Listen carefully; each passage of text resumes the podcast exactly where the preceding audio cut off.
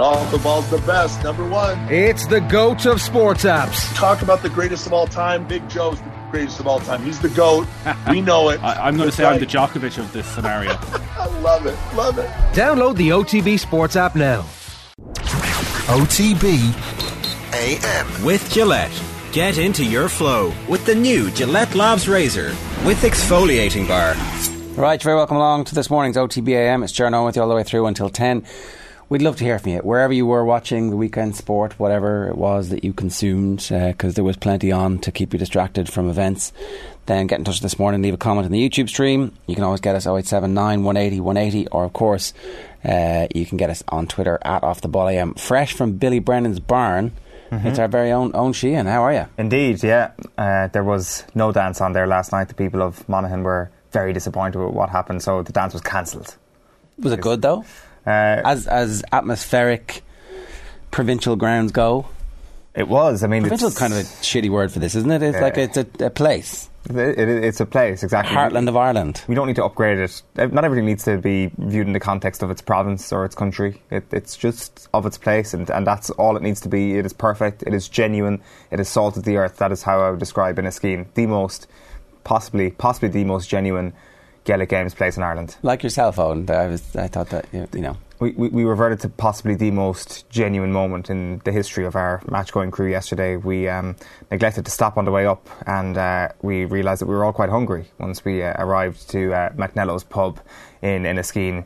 And uh, you would not be able to find a deli counter anywhere in Inniskeen. We did try, and we arrived at a shop. So, uh, in lieu of being able to come away with a few chicken fillet rolls, we uh, brought a sliced pan and ham and cheese into the back of the pub and started making sandwiches for people in the back of the pub. So it was. Uh, um, Sometimes they're even nicer. A little bit of oh, lash some crisps in. One hundred percent, one hundred percent even nicer. And uh, not every publican around the country will be that hospitable. But uh, yesterday was one day you could get away with it. So that, that automatically gives Inniskeen an extra like two marks out of ten. Yeah, well, the fact that you won as well—that's more important, right? Uh, ultimately, that decides whether or not you like a place that was a hellhole where you got beaten by a dodgy refereeing decision by a single point. Like, no, this place completely awful. Whereas if you win, it's like, ah, ah these people are genuine. They're they're my people. One hundred percent. Like it, it's just it's it completely affects your perspective on it. And uh, if if if you go to a place and a team wins, then I mean your day is good. And if you lose, it's like everything here is crap. Those home supporters, awful people. Whereas now, I'm like Monaghan people are very very nice. Great, great bunch of lads the goals, I mean, we're going to talk about these in the performance rankings in a moment, but the goals are fairly spectacular. They're going to live in the memory.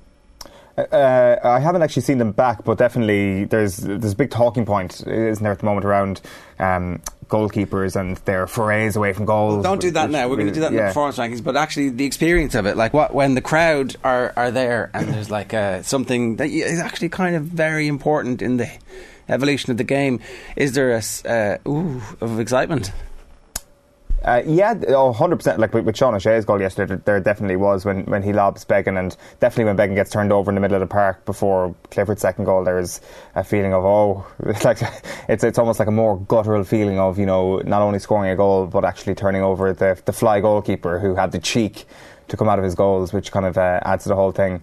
That's not necessarily uh, planting my flag in the ground here my on my take on whether or not it's the right thing to do coming out of goals because I actually just don't know anymore, to be honest. But uh, there, I think there's definitely a greater satisfaction, right? I, and I think it goes with with everything. If, if, a, if an error, and I put that in inverted commas, if if, the, if, an, if an error is capitalised upon, I think that is one of the ways where a bunch of supporters gets an extra kick from a score, right? I think I think that definitely adds a layer to it. Am, am I wrong in saying that, or is that just? Well, I think it's obviously glorifying pain. Well, uh, we've been bearing witness to what we thought was an evolution in the sport. That um, you know, the the Wunderkinds who are now Wundermens, uh, Wundermans, uh, yesterday completely derailed. It's like when the story of this Kerry team's three, four, five, seven in a row comes to be written, there'll be moments along the way, staging posts. There'll be the All Ireland final where they could have won but didn't. There'll be the the managerial renting, and there'll be like the the full stop they put to an entire movement of Gaelic football blithely on an afternoon where the conditions weren't great, but they were like, look at all this nonsense you're all doing. We are the future. We are the past. We are the present. We are the future.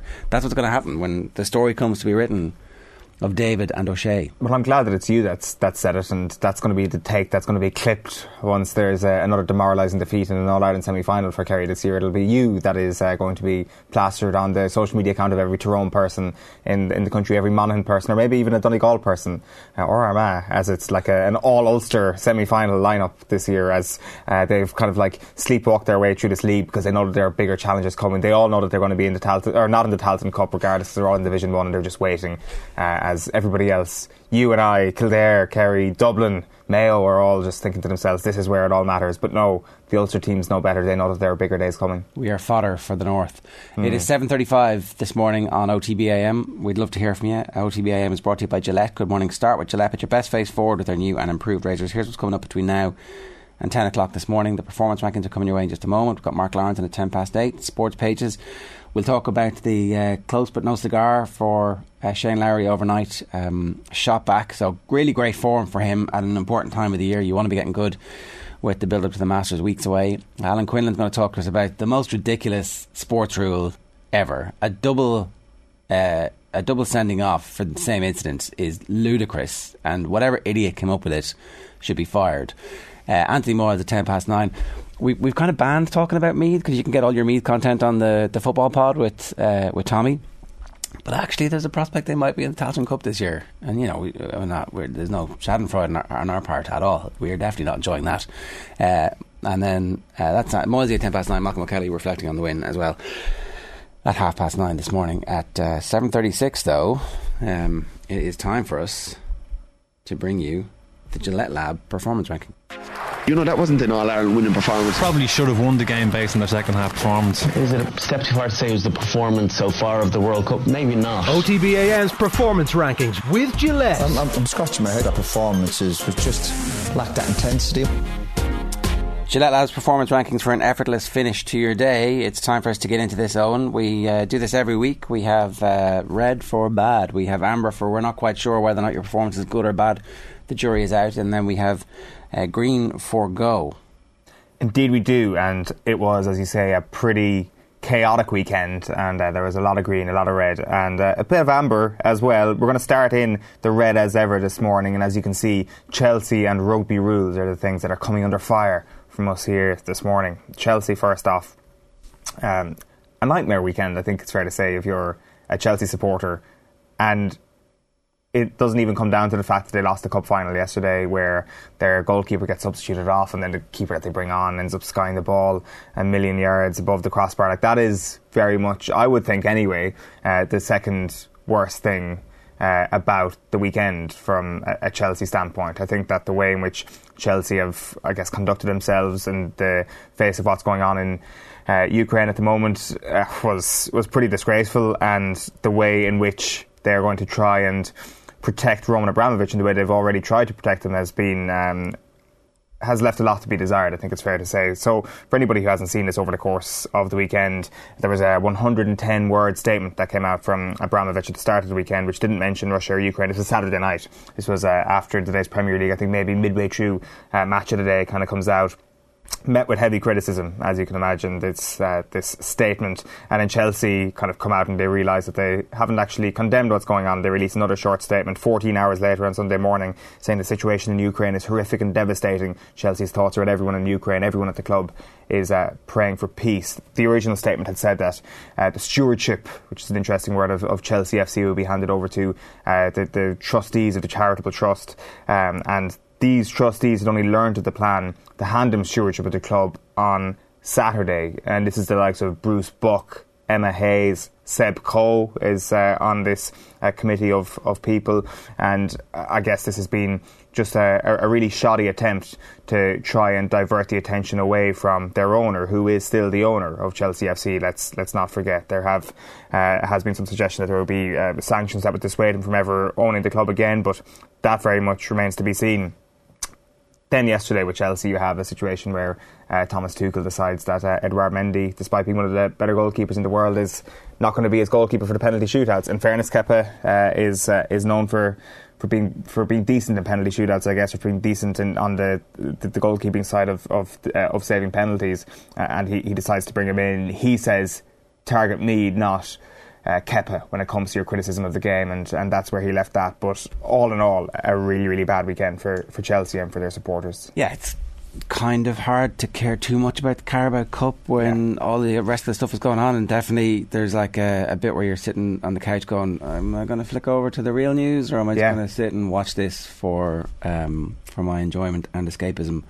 And I think that's going to be how a lot of us are watching our sport for the next while because the imagery coming through, you, you don't have to dig too deep to get uh, first-hand eyewitness accounts of what's happening in Ukraine from people on the ground, and it's grim. It's really, really grim, and it's kind of terrifying if you start to think about how this escalates or how it de-escalates.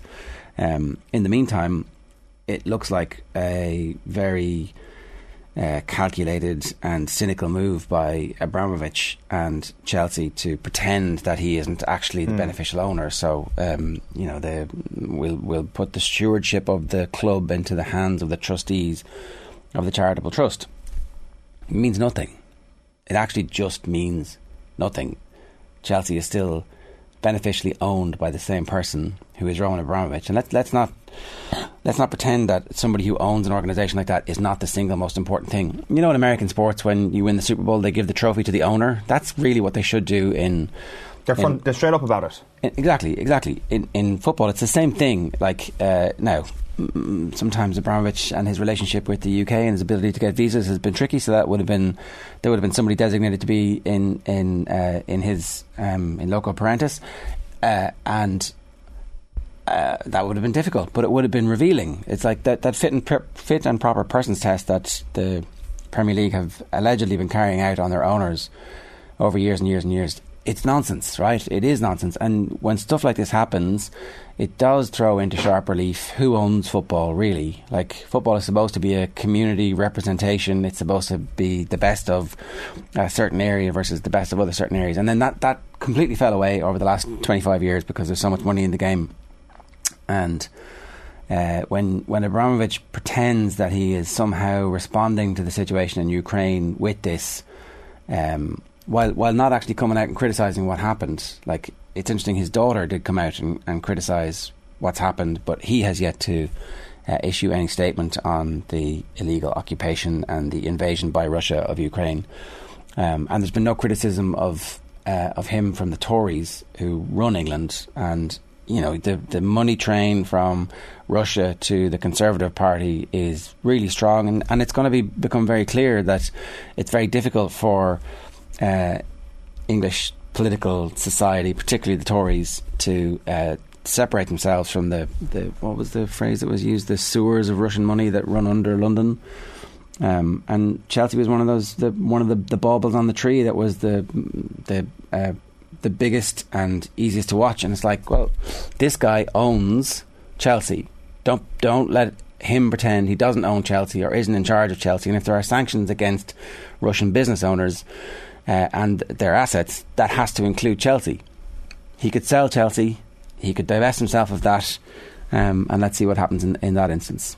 So uh, it's going to be pretty tricky for everybody at the club over the next while to pretend that what's going on by Russia invading Ukraine uh, shouldn't have an impact. It should have an impact, and you know the football, I think, is going to become secondary in, in many aspects. One hundred percent. And then there's also like the, the non-Chelsea aspect of of this on football over the last couple of days, and FIFA essentially refusing to suspend Russia from international football has been a very interesting story. So, for anybody who missed this, you've got Poland, Sweden, Czech Republic. They're the, the three teams who, who Russia may have to, to go via in order to qualify for Qatar this year. Uh, so, they've all said that they're going to refuse to play Russia. These games are due to take place in March, and FIFA now wants the Football Union of, of Russia to be the team that these these uh, outfits are going to go up against. You know, no anthem, no fans. Uh, so therefore, it's uh, not Russia and a different name.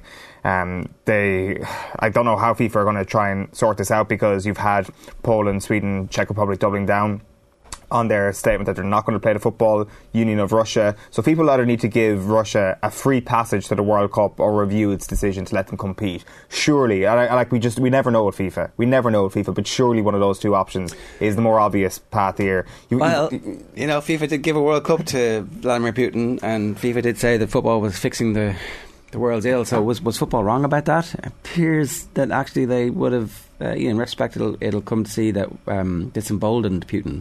Yeah, like uh, I mean, it does feel that there's like a, a, bit of a line in the sand that's been drawn last week. It should have been drawn way before last week. There's absolutely no question about that. But it does feel it has been drawn here now, and FIFA are now realizing what it's like to be stood up to. You've also got the women's team who are due to take part in, in the uh, European Championships this summer as well. So you'd imagine they're going to meet the same fate that uh, the men's team are. Like what I think is going to be interesting. So you've got this football union of Russia idea pushed out there by FIFA. FIFA what that says to me, think that the symbolic gesture will actually work here. And I wonder, is this like did FIFA maybe look at some of the other movements uh, that have, have seen football and and, and uh, politics mix quite closely o- over the last little while? And it's not even political whatsoever, but more societal issues. And I wonder, did they look at something like the, the Black Lives Matter movement and, and, think to themselves, right, football can, can get away with letting players take the knee, and, and our day to day operations of football is not going to be disrupted any bit by this. You know, we can feel good about ourselves because uh, the players are making their gesture, and we don't need to feel overly uncomfortable by doing anything more. Whereas in this occasion, there are teams who are unwilling to play football matches, and I, I, I, think that FIFA are now all of a sudden in a situation where they're like, we haven't encountered this before. This is a very, very different scenario, and I guess they are no longer the bully in the room. The tables have turned significantly on them, and how they're going to deal with this is going to be very interesting because, as you said, they've had a very, very cosy relationship with the, the country over the last little while. Yeah. I mean, obviously, uh, global events can overtake sporting events really quickly, but it will be very interesting to see if other countries decide to follow the lead of those countries who are saying, no, we're not going to play. And, like, and it'd be great if they didn't then play uh, in a behind closed doors or neutral venue or any of that kind of stuff. They just said, no, we're not playing. We're not we're not partaking in this tournament if they're partaking in the tournament. Because if everybody says that, then FIFA end up having to do the right thing, which is kick them out. So. Um, we'll come back to that. That's uh, Chelsea in the red. Um, some special mentions coming in for people already. Uh, special mention for Sinead Kavanagh beating Leah McCourt on one leg on Friday night, grinding it out after getting injured early on. Great crowd at the Three Arena again as well.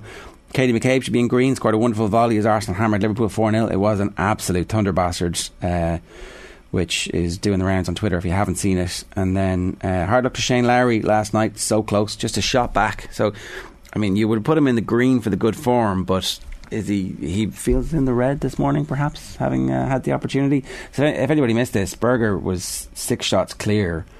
Uh, heading into the final round, and it looked like you know it's going to be one of those Sunday processions. But then he completely fell apart, and um, an Austrian who I am unfamiliar with ended up winning it. Yeah, Sepp Straka uh, the first Austrian to win on tour in I don't know how long, and uh, he finished one stroke clear of Shane Lowry. Straka finished four under for his round.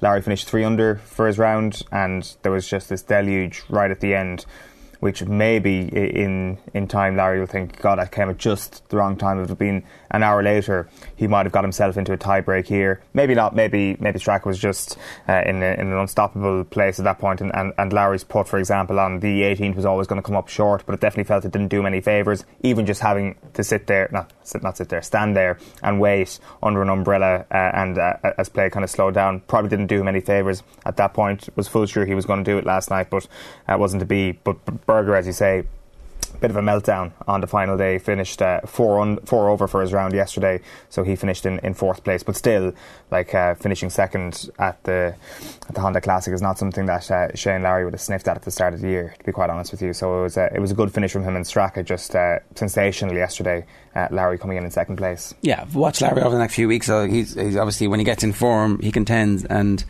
uh, that's where his wins have tended to come from in the past as well. So the rugby rules run red. You better be very careful here on the yeah. rugby bros are going to be coming for you if you complain about their laws. We've got we've got rugby rules. We're wrong. Yeah. They're not rules. We're idiots. We've we've we've erred first already from the get go. We are revealing our ignorance because we are but paupers when it comes to understanding of the laws of the game. Oh, and their laws. Alliteration is more important than uh, laws. I think you're not a fan of this. I, I sense uh, of, of what happened yesterday. We really did call it a disgrace at the top of the show, so I mean, I'm not exactly sleuthing too hard here. So a man gets sent off for an, uh, a thing that happens, and uh, one incident leads to two red cards. Now, it's not a red card because he's not going to get suspended, whoever you take off. So already you're framing this wrong. No, no, no, no, no, no. two players get sent off for one incident. Like every sport in the world has gone through a period where they get a bad rule, they introduce the rule, and they change the rules after that because they realise, oh, we're idiots. Well, that was there's double jeopardy there. We've we've completely ruined the sport by our idiocy and our arrogance and our stupidity. But in this one, just just go and check all the the, the blowhards defending the law because well this this incident happened with Pat Lam and whoever else it's like oh rugby is rugby is infested with cheats is is what their argument is and we need to fix it it's like well or or the rules just need to be um, the already complicated rules need to be a bit more nuanced if if uh, if uh, if the second incident is a red card well then we actually won't apply the double sanction of the two two sendings off it's just uh, as Shane Horgan said, if you need a matrix to explain the rules, maybe, maybe you need to revisit that. Are, are you com- are you completely not buying the idea that the rule before, like that there was a loophole in the rule and that there would be but the, room the, for the cheating? fix of the loophole has created an idiotic situation, which isn't that hard to work out. So let, us just run through the. Let's just run through when the, you're in the room. It's like, oh, let's just run through what happens there in this scenario. Yeah. So. Um, uh, uh, a hooker gets injured, the next hooker comes on and gets sent off, and you know one of the first plays afterwards. What happens then? Oh yeah, well we we sub on another front row, and then we take off somebody else as well. It's like okay, so it'll be thirteen men. It's a double red card. Yeah, that's exactly. It's a double red card. What? How how does that make any sense? Uh, and would you change it to maybe not a double yellow red card, or not a double red card, but maybe uh, I don't know an extended sin bin? I think that's what Tony Ward is calling for, an orange card of sorts. In they're, the aren't they trialing the orange card in the um, Super Rugby or, or, some kind of equivalent to that? The red card, you, you can go back after twenty minutes. Like, uh, I get I get the contested scrums and uncontested scrums. There's been various stages where you're thinking, oh, we could go to uncontested scrums here, uh, and that would be good for us. Um, but like. Um, you, you shouldn't be allowed to voluntarily go for it. Like I saw somebody else suggesting that, well, you could just have a third prop on the bench, you know, break glass in case of emergency, but you can't do that because you'd actually also need extra tight heads. You know, you kind of need a limitless supply of tight heads uh, to be able to go to the uncontested scrums. But the the double red card makes no sense. It, like it, it, there's nowhere that I've ever seen anybody go. I'm going to send one player off, but two players are going to go off for that same incident. Mm. The number eight had to go off. He got sent off effectively because of the high tackle. Like, there's no other way of reading that. As soon as it was a scrum, they had to sub off the number eight, take him off the field by by rule, by law. Yeah. Yeah, no, I, I get 100%, but like I'm also just trying to understand this from the other side of things where they do, where people, where actual human beings did come up with they this did. law. They did. They did. And uh, so I'm, I'm, I am trying brightest, to like, the best and myself in brightest minds in world sport have come up with this plan. Do you feel that this is a well-run sport? Do you think that maybe this is in keeping with other aspects of the sport that we're seeing and how well it's run at the moment? Well, like I mean, is it are, Shit show of a calendar that they have, the the mix and gathering of rules at different parts of the hemispheres of different rules, the, the rugby the rugby calendar, the the tournaments that they the hotspots that they come up with, the fact that like the uh, southern hemisphere countries used to just be able to steal players from the islands. Like, oh, we'll give you a scholarship. Come over at twelve. You're ours now. We own you. Like, it's a it's a nonsensically badly run sport at the administrative level. It's a brilliant sport to watch. It's a great sport to play if, when it's safe to do so. And notwithstanding that, we still manage to see great games. But it's run by idiots. Uh, I, I, but is it just galaxy brain stuff when they get too far ahead of themselves, thinking about what people might do with the rule and what the loophole might be that they expose? Is You're that it? them a lot- rather you're than just giving them a pure, lot of credit, rather than just pure idiocy? Like, is, like I'm just trying to think. Their brains are too big. That's what I'm saying. Well, they The certainly think their the brains are too big. The, the brains are like, and you you know you you can see a team trying to cheat whenever the rules allow it. And if you are getting beaten up at the scrum, you will do everything in your power to try and arrest that slide in some way. And there is a pretty obvious rule if you've got uh, nobody left on, So, in, in the front row say- to go uncontested. Say the And that's why the rule exists. Say the referee had um, had sent Kepa off for time wasting and gamesmanship in the penalty shootout yesterday, which it's not beyond the bounds of possibility. He could have booked him straight away. He didn't. He let it go on the whole way, and it really it really annoyed the Liverpool players, and it did had zero impact in the end. But say he'd booked him once and then booked him again, what would have happened? Somebody else would have been nominated to go in, right? Oh, you can't do that in rugby; it's too dangerous. Well, I mean, if the team is deciding that they're going to cheat to the point where um, like, are, are, you are we saying that there's no other solution other than the two red cards? Because I don't believe that. Yeah, well, that's that, that's where you're that's saying. where What's your solution to this problem? And yeah, I'm like, well, yeah. you know, I'm like, that, that, so like I mean, I guess we would need to, to, ask somebody who's who's played there. But I mean, do you just move somebody else in the, the forward uh, pack into the front row? Is that actually dangerous? I presume that there is a, a health and safety uh, reason why that isn't uh, why, why, that just wouldn't be allowed, and, and and that's why we're in the situation. Well, couldn't you have like a bad prop play? I mean, we've seen yeah. we've seen props play hooker. We've seen hookers play yeah. prop at various stages. We've seen them do it very well. Like the throwing in didn't seem to be an issue. You know, there's there's definitely a way around it if they want to do it. But you're going to have a, the the blowhard saying, "No, our laws are perfect. They're perfect laws." Uh, it's also probably coloured by the fact that the game became just it, it, like it ended the game as a contest at that moment. I know it didn't necessarily until the second half, until Italy got properly worn down, and until Ireland actually woke up a little bit. But I, I do think maybe if this was against a, a stronger opposition, would this be as big a talking point? Maybe it would. It probably would. But like, it, it does feel that it's like oh, it'd be a bigger talking point because it would be a better game that was ruined. Like nothing happened yesterday. Ireland Ireland scored fifty points. We always score fifty points at home against them in recent years. Uh, Italy were game. They're always game. Their defensive structures looked okay. Their defensive structures always look okay. They had no attacking. Blah blah blah blah blah blah blah. Ireland. Like they, that game uh, European rugby has managed to uh, make Italian rugby so badly funded and run, and they don't care about them to the point where these games there's no jeopardy in them anymore. Anyway, so like, but if, if it had actually been against better opposition, or if it happens to us, where we end up going down to 13 men, and our game gets ruined against England, say next week, you know, say Sheehan gets injured and Herring gets sent off, or uh, Sheehan gets sent off and then Herring gets injured and there's no one left to go and we go to the uncontested scrums and we end up at, like at, at that stage 13 men. It's it's the same. The the law makes no sense. A double red card for one incident makes no sense. Like if that's your starting point the starting point is wrong. And from that come up with another solution. Whatever those other solutions are try those out. And and try them out in a sevens tour uh, sevens tour you can't try that in sevens try it out in like a a preseason match and go, well, okay, we want you to simulate this and simulate that, and simulate this. What's going to happen here? Like, there are ways to do this without it happening in what's supposed to be the best competition in the world. Like I mean, I, am I'm, I'm trying my best to find the devil's advocate response uh, to that, but it's, it is hard when you do see some two people go out for what is essentially the one incident. But um, maybe maybe moments like Bloodgate changed the entire perception of rule makers in the sport. Maybe they're like there are just cheats everywhere. I mean, there um, are cheats then we everywhere. Need to, we need to. Uh, the, the, the, thing at the top of their mind is how, how thought, do combat I thought, cheats. I thought uh, rugby's values are respect. Rugby's values are cheating and gouging, and like that's why it's such a great sport to watch. Sometimes is because uh, it's hard to referee, and the game gets refereed at the edges. Like, you know, the, rugby talks a lot of nonsense about itself, and then it, it, it, it peacocks around particularly the people who run the game, peacock around about their own brilliance and their own genius. They have a great welcome for themselves, as the saying goes, and stuff like that happens. And like, oh no, it's, it, uh, this is perfect. It makes perfect sense.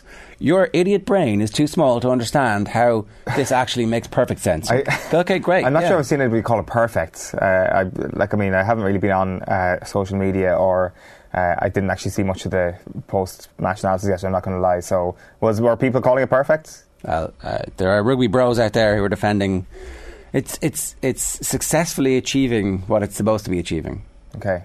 Okay. Well, I don't think anybody. I, love, I don't I think love, it's perfect. I love the, this uh, variation of success. Right. Um, the Gillette Labs performance rankings for an effortless finish to your day. In the amber, we are putting Tottenham Hotspur, who, let's face it, they probably should be in the green after their performance on Saturday because all four goals were brilliant. You have Heung-min Son and Harry Kane combine for a new record of 37 goal combinations in the Premier League. They move a further goal clear of Lampard and Drogba and Henry and Pires, and uh, I mean, time will judge them very well as a as a pair in the Premier League. But I just just can't get past you know Antonio Conte and his and his comments last week, especially when he is as glowing as he is about his project at Tottenham in the aftermath of their win against Leeds on Saturday. Like there has to be like a, like a five step plan to get your way out of the sulk that he was in last week, right? Like you can't just go from being like I'm a terrible manager, maybe I'm crap at this, to everything is fine and everything's perfect in the space of like four or five days. But that's exactly what happened here. So uh, for people who didn't see his, his post match comments, like he went from potentially not being good enough to being like, for the first time, I've seen my mark about this system. To create with the wing back and the other wing back, which is Sessegnon and Matt Doherty, who scored. This is a mark of my system, my formation. This is the first time it means the work is starting to work. It was a good performance for us in a difficult stadium, etc., etc. But it seems that the, the, the switch has been flicked in between Burnley and Leeds. And that may be the truth, and maybe Spurs are going to go on and win the rest of their games this season. But it does feel that uh, switches don't just flick like that in football, especially when results have been so mixed. And I'm not sure if I'm entirely buying these Conte comments, despite the fact that I'm a massive Conte fan and think he was the right appointment for Spurs at the time. I'm just not sure if this is the sort of out of the rush immediately, uh, but his comments seem to be suggesting that. I think it was I, I, maybe I'm doing somebody else a disservice, but I think it was David Connolly on Friday morning on the football kickoff who actually was saying everybody needs to cool the jets in the Burnley performance. Burnley, like if you look at their results against the top teams, they've drawn with almost all of them. Liverpool scraped a one 0 win, and everybody else has really struggled against them. So don't over analyze slash overreact to Spurs Burnley performance. Spurs could be going really well or really badly, and that performance and the result that might have been fairly similar.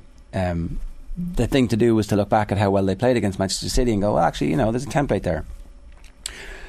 I think he was right. I think he was proven right at the weekend. I, I think that it's possible that the switch didn't get flipped this week. The switch got flipped a couple of weeks ago. Maybe. He overreacted to the Burnley performance, knowing that it was another opportunity for him to stick it to the board, like seize popularity with the fans, and make sure that when the argument is being had in the summer, He's he's got that one circled and goes, you know, afterwards we did great stuff, but that's still possible. We could still get beaten by a team who are battling relegation because I don't have X, Y, and Z. Um, it does look like the players they signed, the two the two players who are, weren't enough.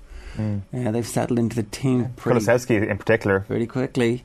You know, um, like wouldn't it be amazing if this was to be a late stage flowering of Matt Doherty as well. It's not beyond the bounds of possibility that he can turn Matt Doherty into, you know, he's got some track record of uh, good right wing backs appearing, everybody having written off and then going, ah, oh, you could be in the player, the team of the year.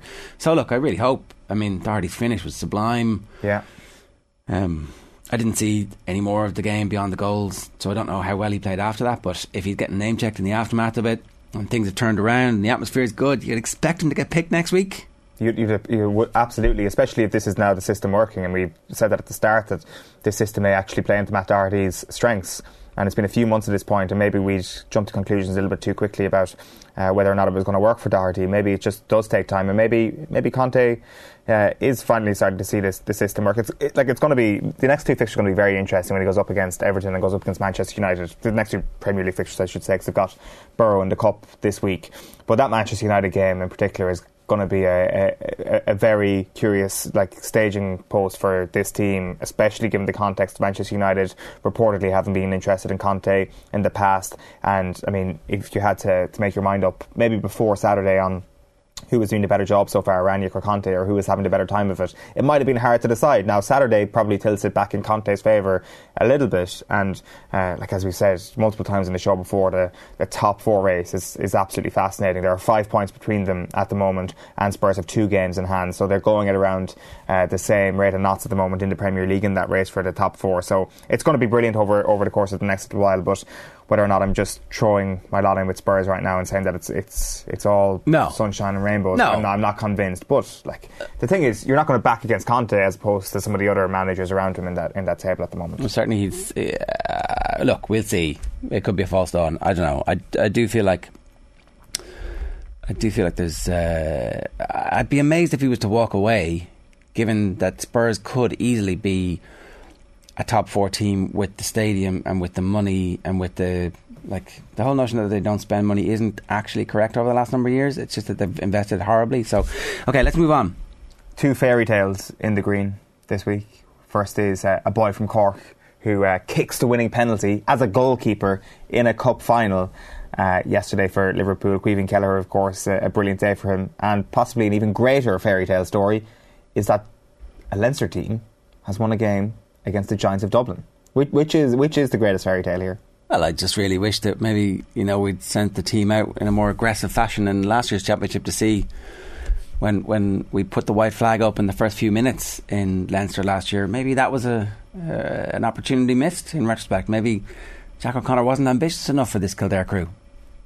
They, they're um, just felt we needed to get that point raised today as a as a reminder of where we've come from. You know, I think Kildare are probably a little bit ahead of schedule at the moment. Maybe that's to do with the Dubs not being particularly good at the moment. Yeah, that's that's definitely true. Like I mean, uh, we, we, is it to do with the Dubs not being particularly good, or, or is it to do with the fact that Kildare are actually in a, in a really good place? Like which is more which is a more important factor in that win yesterday? I think yeah, every every match has its context. Um, I don't think the Dubs are great at the moment. I think they're working through a lot. They're definitely trying out a bunch of new players and new combinations and a new style of play. And Dessie Farrell's talking about that in the papers today. But equally, uh, I mean, it's clear that Kildare have a sense of identity, and they too are trying out players, and they too are trying to be a bit different. Um, for the first time in a long time, they've got uh, a bit of strength and depth, and they've got an inside forward line that's dangerous, and that is going to cause almost any team problems. Um, you know, they've got a reliable free taker and they've got a style of play and the patterns of play, and they've got conditioning which allowed them to stand up to Dublin yesterday in a way that we haven't really seen for a long time. Um, you know, they were certainly winning the collisions, uh, but again, it's not the championship. It's February, um, and while uh, it's a good sign. It's not the end of the road. Like I mean, uh, uh yeah, I 100%. But there's also a bit of like uh, celebration policing going on around uh, Kildare uh, yesterday, which is just. Uh, I just find it completely off the mark. I, I find that the, the context of this one yesterday is actually significant because I mean there is somebody on this show who likes to say don't give a, a sucker an even break, and there is a truth to that. Like, I mean, can you even call the rest of the people in Leinster suckers uh, over the last little while? I think that might be giving them too much credit. I, I think the way Dublin have utterly dominated them and demoralised them, and it must have been hell to be a county in Leinster trying to exist as it a football was pointless. Pointless. That's was, worse. That's was, worse than everything. It was pointless. So, so it's it is the league. It is just February. Uh, we are almost in March, and it, like it's, it is pro- possibly going to be a situation where Dublin do get further than every other Leinster team in the All Ireland Championship this year. But it's just that little inkling of hope that has been so absent for so long in Leinster that makes yesterday significant. And I don't know if I'm a if I'm a Leinster or if I'm a Kildare fan this morning, I'm pretty happy with how yesterday turned out. Uh, and the same goes if you're a Liverpool fan. Obviously, we're going to have Mark Lawrenson with us, who will uh, get stuck in properly into into this final. But like, it's it's been spoken about a little bit in the aftermath of the game, but how much credit does Caoimhín Kelleher deserve for uh, conceding as many penalties as he does before banging one into the back of the net? Because I know it's not necessarily um, weighted in the goalkeeper's favour anymore when it comes to these penalty shootouts to actually save them because penalty taking was so good yesterday. But it kind of reminded me a little bit of the Europa League final last year, where uh, obviously David De Gea in goal.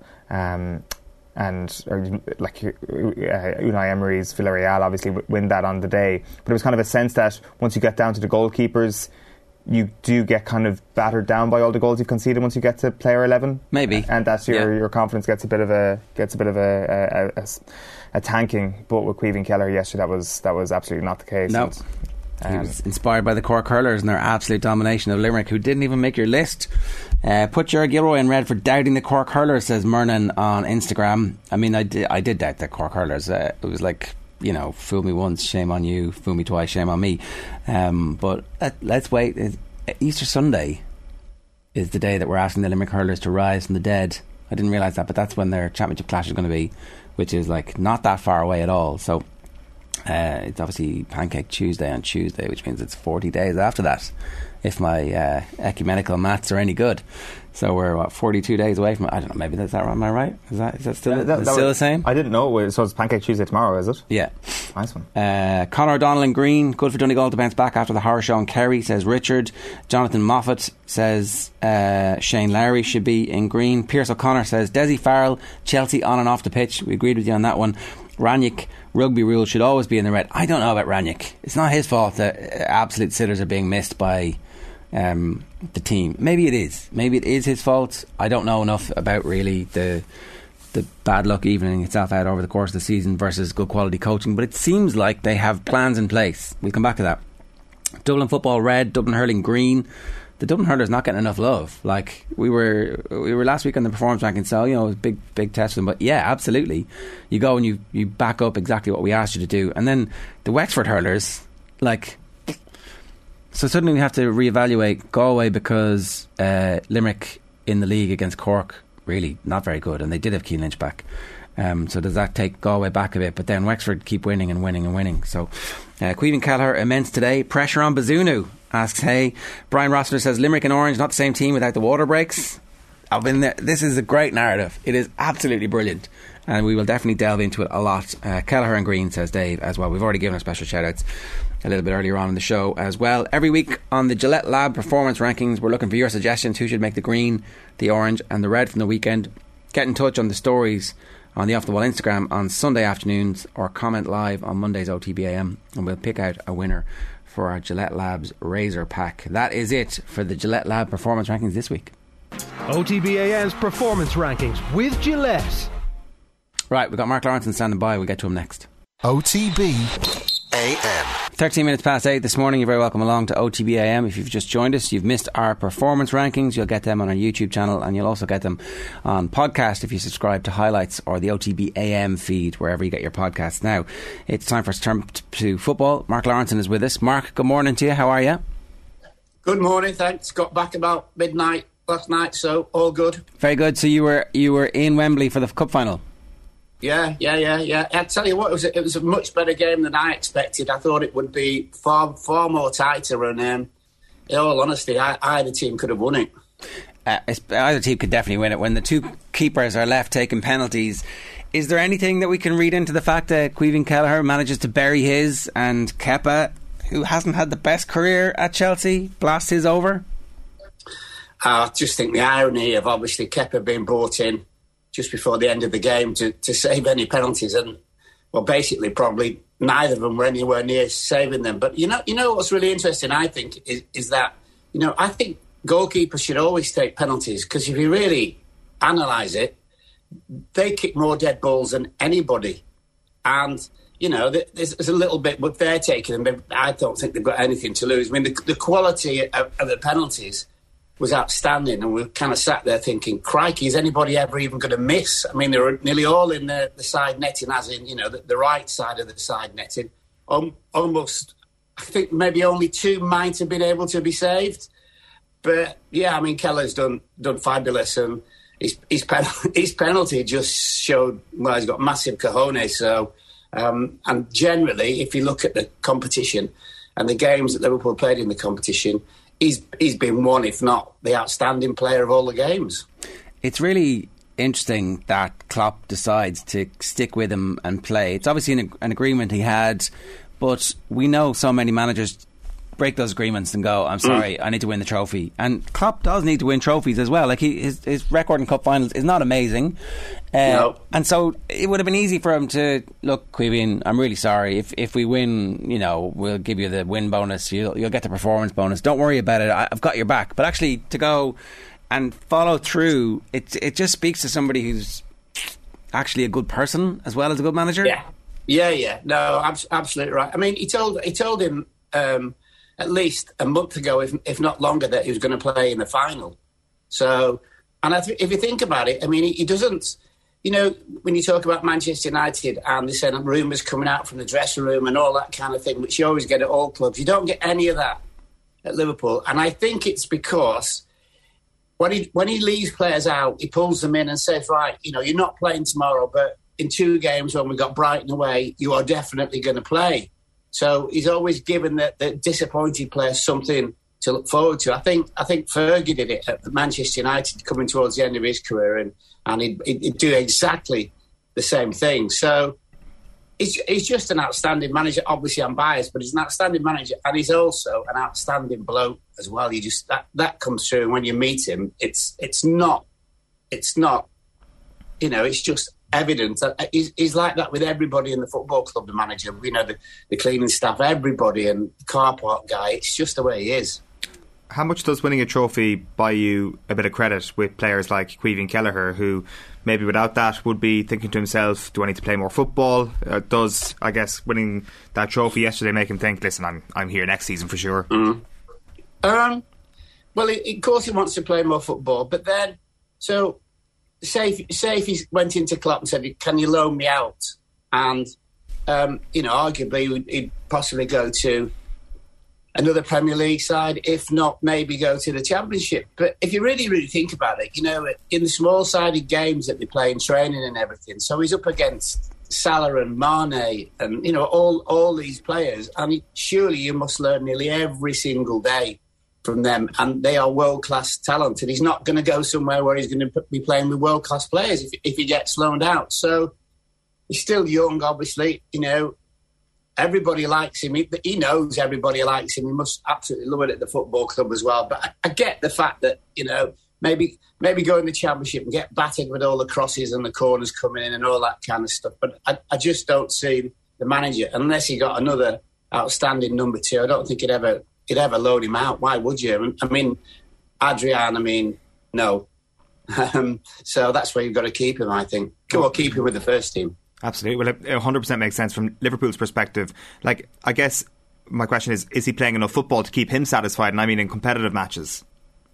Um, we'd have to ask him. Mm. I, I, don't. I mean, listen. I would suggest that probably yes, because the evidence is there that when he comes into the team, especially in the you know the Carabao Cup competition, he's been outstanding in every game, and you know he saved penalties all the way through. He's been the hero on a few occasions as well. And it's, oh, it's all part of the learning process, isn't it? And the thing is, the, the, the manager will manage this situation with him, and I, I, really don't think it's an issue. I don't, I don't think we'll hear in another two or three weeks. Well, you know, I played in all those games in the Carabao Cup, and I want to go out on loan. I just, I just don't see that happening. And he could have, he could literally have a double in goals as well. Like he's, he's going to start against Norwich midweek as well, no doubt. Well, I'll tell you, he'll be coming out in a rash, won't he? Two consecutive games. Wow. yeah, no, things are things have gone pretty well for him. Uh, like outside of that, then when when you're kind of going through, uh, picking through the wreckage of what was a pretty mental 120 minutes of, of football, Mark. Mm. Was it a situation where Liverpool would be counting their blessings, or is it a situation where the, the Van Dijk offside call was was such a, a grey one that you're thinking they deserve to win this anyway? Well, I mean, I mean, Tottenham will be complaining. Oh, sorry, Tottenham. What am I on about? Um, Chelsea will be complaining about you know the, the, the the things that went against them in the game. I think Liverpool were quite open actually defensively, which is most unusual for them. Um, but it's it's a cup final. All you can do is win it. And does it really matter if you win it on penalties? No, absolutely, totally doesn't. But I, I just love I just love the game. I mean, any one of those two teams could have could have won it quite easily, and the other one couldn't have complained because there's just lots and lots of chances. And by the way, they were they were really outstanding chances. They weren't half chances, most of them. So I think as long all you can do in the final is win. And I think as a manager, you, don't worry about the performance. It's just all about the winning, and then you move on. Obviously. Was there much talk around Wembley about the Abramovich statement and, and the nonsensical, oh, I'm, I'm not really the owner anymore. I'm handing it over to my charitable trust who will maybe run this for me until I can just come back and take it over again? Um, nah, a, a, little bit. But I think, I think when, when, when you, you talk about it and you realise why he's, why he's talking and what he's talking about, and then you realise what's happening in the Ukraine, it's like, you know, really?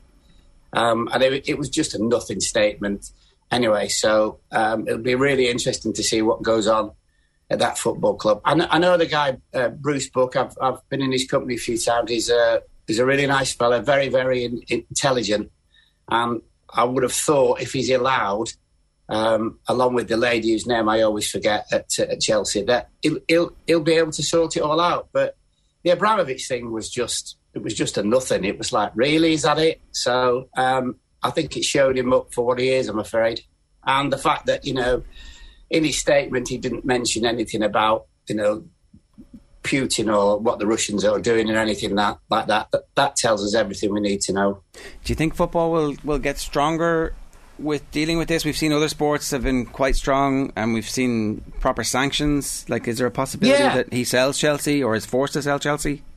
Yeah, well, I think I think football will get stronger. I mean, you know, it's like, I mean, it's just absolutely crazy when you think about it. And you, you know, you turn the news on and stuff and, and see what's happening, and then it, it goes to the sport, and you kind of go, "Wow, yeah, well, sport, we all love it." And then, but really, should we be loving it at the moment because of what's happening? So.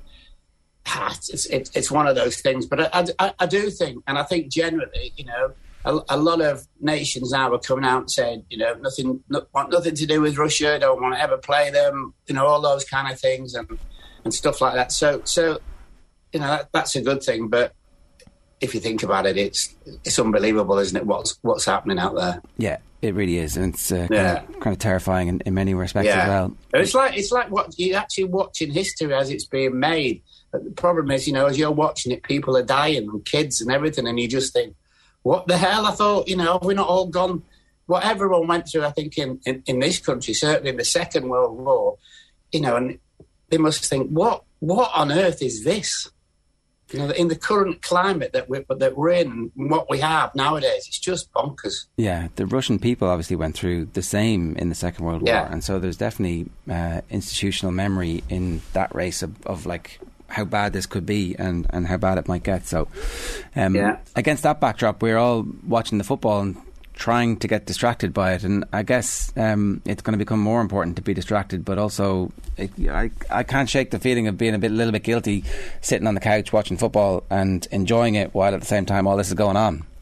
All of us, all of us. I mean, you know, obviously yesterday I'm at the game and and um, I was like doing some work in one of the hospitality areas and all that, and you know, you you wouldn't have known anything about what was happening in the Ukraine in and around the game yesterday. And of course, these people that we were with had paid fortunes to go and watch the game and you know have a couple of beers and sit in comfort, relative comfort, all those kind of things. And it was just, it was just like you know at the time everybody forgets what was happening in in, in the in the Ukraine and obviously it, with Russia, etc. And they all had a good day, but I'm sure. I mean, I, you know, my drive home was about four hours, and I was talking to my lad about it and everything, and we were saying, it, you know, how bonkers it was, and um, and he just, I said to him, was you know, he was he was obviously sat away from me with, in the middle of the Liverpool lot, and I said, I know the answer to this probably was anyone ever talking about, you know, the Ukraine? He went, no, Dad, nothing.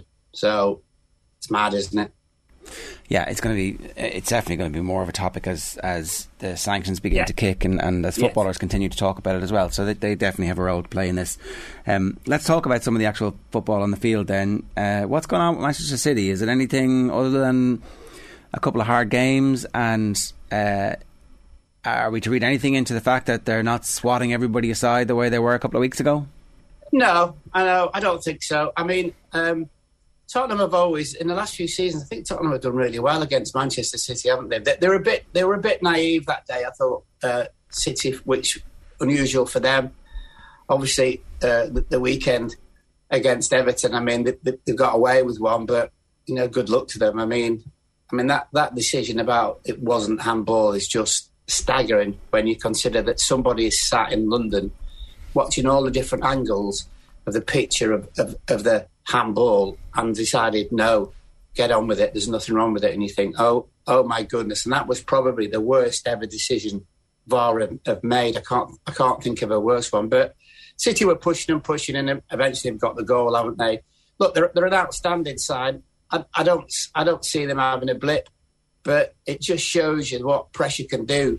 And you know, as we've said all along this season, and, and when Liverpool have been chasing them, it's it's far easier to chase, um, and to be chased is much more difficult, especially in sport, most definitely, because there is that little sense of looking over your shoulder, and then if one or two of the players are thinking, "Oh, well, they're going to catch us, they're going to catch us, we're going to have a wobble," and all those kind of things, and I think they're probably playing a little bit like that, and probably the performance at Everton was that. I think thinking well, you know, if we lose here today, look where Liverpool will be, and all those kind of things. And um, but they got through it, which is a sign of an outstanding team. And, and Everton actually played really, really well. I thought they were very, very competitive and had their own chances. But City won, which is for them is, is, is massive. When you talk about that pressure there, Mark, how, how's that manifesting itself in these Manchester City performances?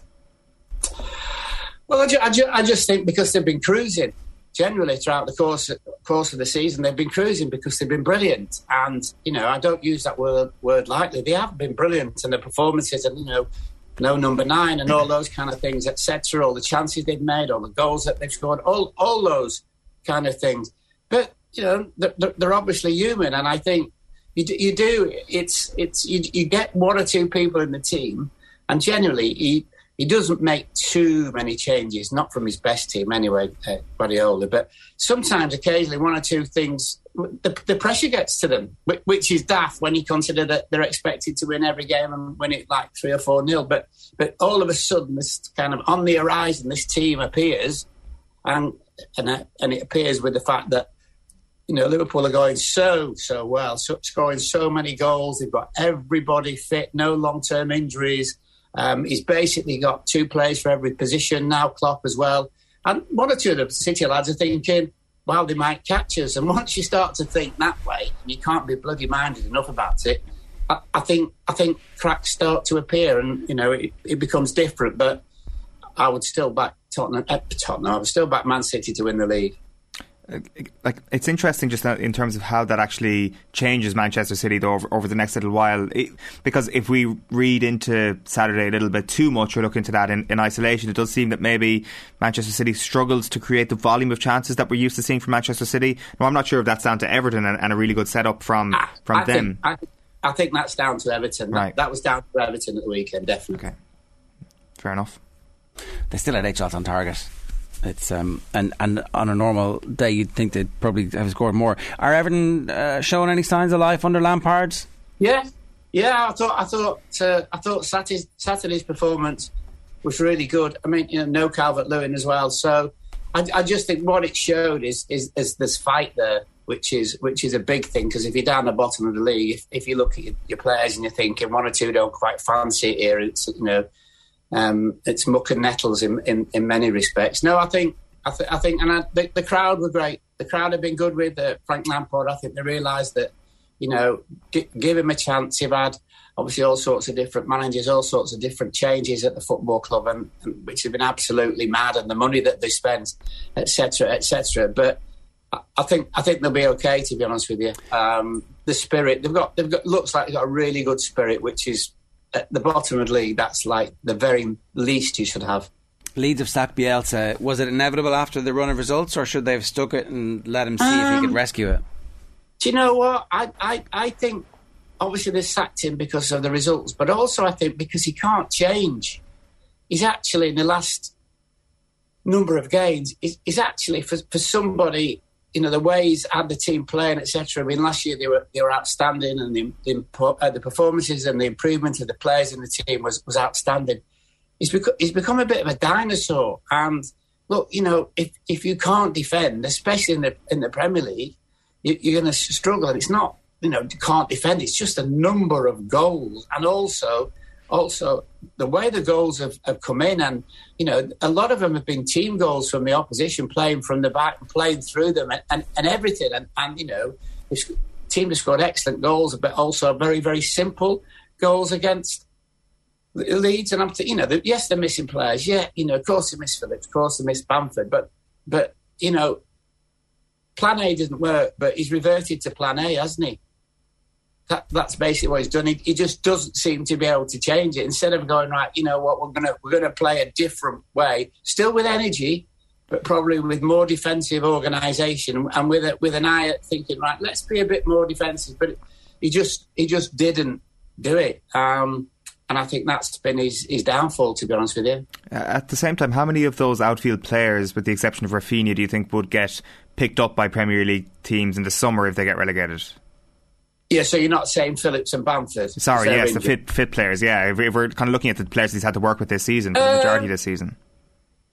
Um, there, there, wouldn't there wouldn't be many, but I mean, you know, I mean, I don't take take Ayling the right back. I mean, I think he's a really good player and can play centre back as well, but he's he's not had a good season. And the goalkeepers look what he is, which is a, a, a young goalkeeper making mistakes. And I know Cooper's not been playing, and, and you know, generally looking at Cooper, you think, well he's half a yard too slow, but you know he, he can defend, and if he you know if he circled the troops around him, you know he's a heady kick it centre back. But there, there, wouldn't there would not be many. But um, they shouldn't be where they are, quite honestly. And I, I just do think um, it's just like he's, he's not been working on them in in the midweek or before the games, are, as in making it difficult for, for teams to play against them because they just they are just as, as, open as a barn door. To be honest with you, you saw you saw Tottenham's goals at the week and saw Liverpool's goals in midweek.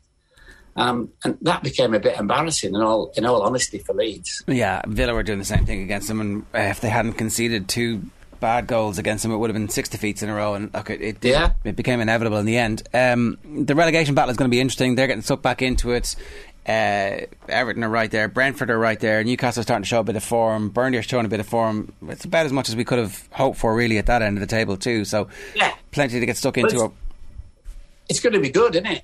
I mean, it's not for them, but it's it's it's, it's like a it's like a mini league that, down at the bottom. But um, I mean, you, have got to you've got to credit Newcastle because they, have done excellent. Um, and the players that he's bought so far who are playing regularly obviously have, have, have, got a bit of hunger for the battle and they understand what's happening. And, you know, yeah, of course they're getting good money and well paid. Well, good luck to them because they're performing. And the, the run's very, very good indeed, isn't it? And transformation of Linton and, and people like that is just like, wow. Um, but, ah, I mean, Norwich, Norwich are going to go. I think, I think Watford ultimately will go. And, and as to the other one, I mean, Brentford are sing, uh, sinking like a stone, but I think Eriksen will, will, will definitely make a difference to them. Um, I think Leeds will be okay and, and, and, Everton will be okay. And I don't, you know, Burnley obviously have just started to turn the corner, but I'm still not. I'm still not sure about Burnley staying up this year. I think this might be the year that they fall into that trap. All right, Mark, we leave it there for now. Thanks a million. Cheers. Thank you. It's Mark Lawrenson giving us some thoughts on a big win for Liverpool in the cup final. Big day for Caoimhín Kelleher. Big day for Cork all round. Like I mean, it's um, ah, it is it, it's it is a bit of a fairy tale story, isn't it? Like I mean, uh, we're not just looking at this through green tinted glasses, calling it that. No, uh, it, there would have been a general appreciation for this. Regardless. Subkeeper scores the winning penalty, yeah. and does he does he out psych the the king of the psych outs? Like, did did did you see the the look that Van Dijk made a point of looking at Kepa afterwards. Yeah, he was he was. I can't say the word, but with his eyes. Yeah, yeah, uh, and with a bit of his mouth.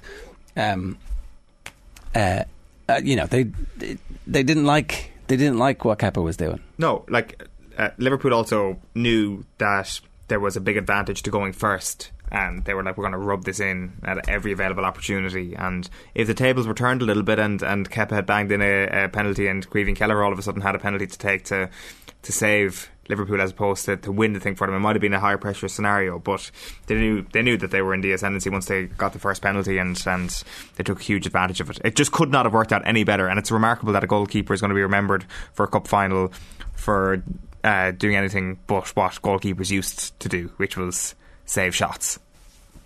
Uh, yeah, I mean, there was a lot of goals scored. Uh, they were just all offside, or were they?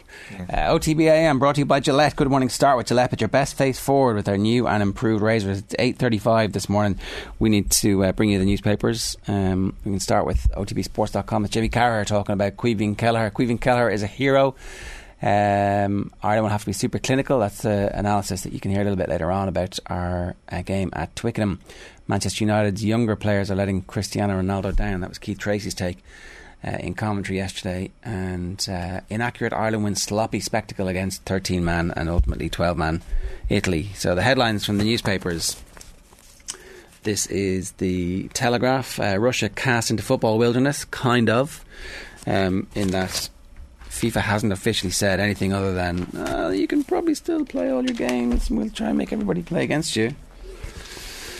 Back page of the London Times. FIFA refuses to expel Russia, which I think is a more accurate take on it. Uh, Leeds close in on an American. The American Jesse Marsch is in talks to become the new Leeds United head coach after the club sacked Marcelo Bielsa.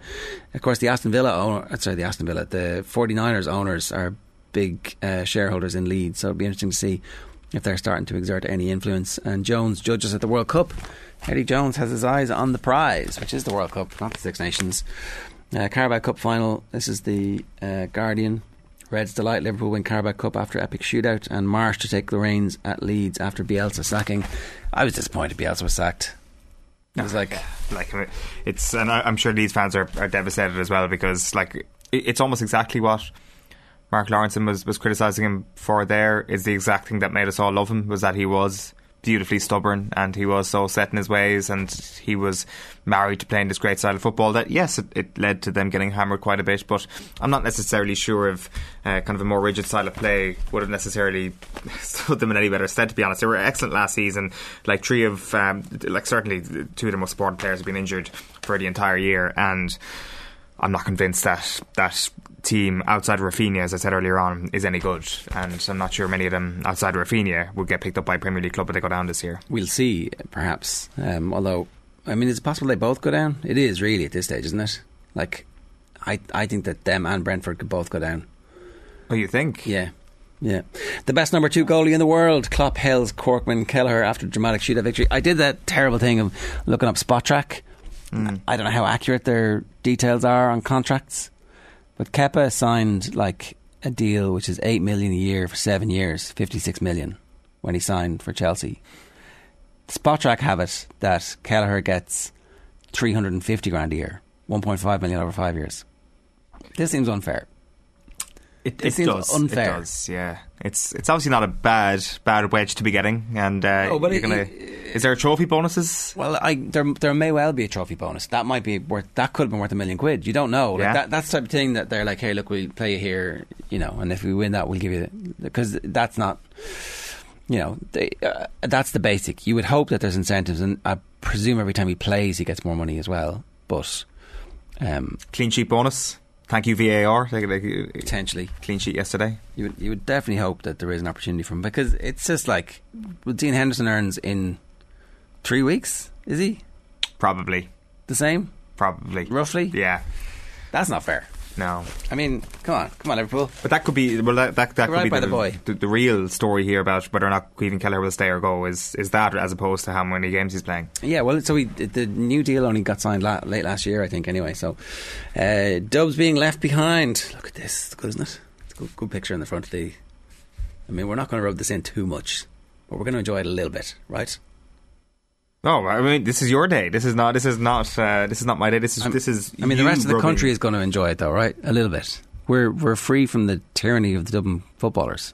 Yeah, like I definitely think that there is also. I think that the uh, tyrannical nature has definitely existed now in a way where people are like they'll come back eventually and uh, they could still win the All Ireland this year. I think that there's still a bit of a an after effect going on of.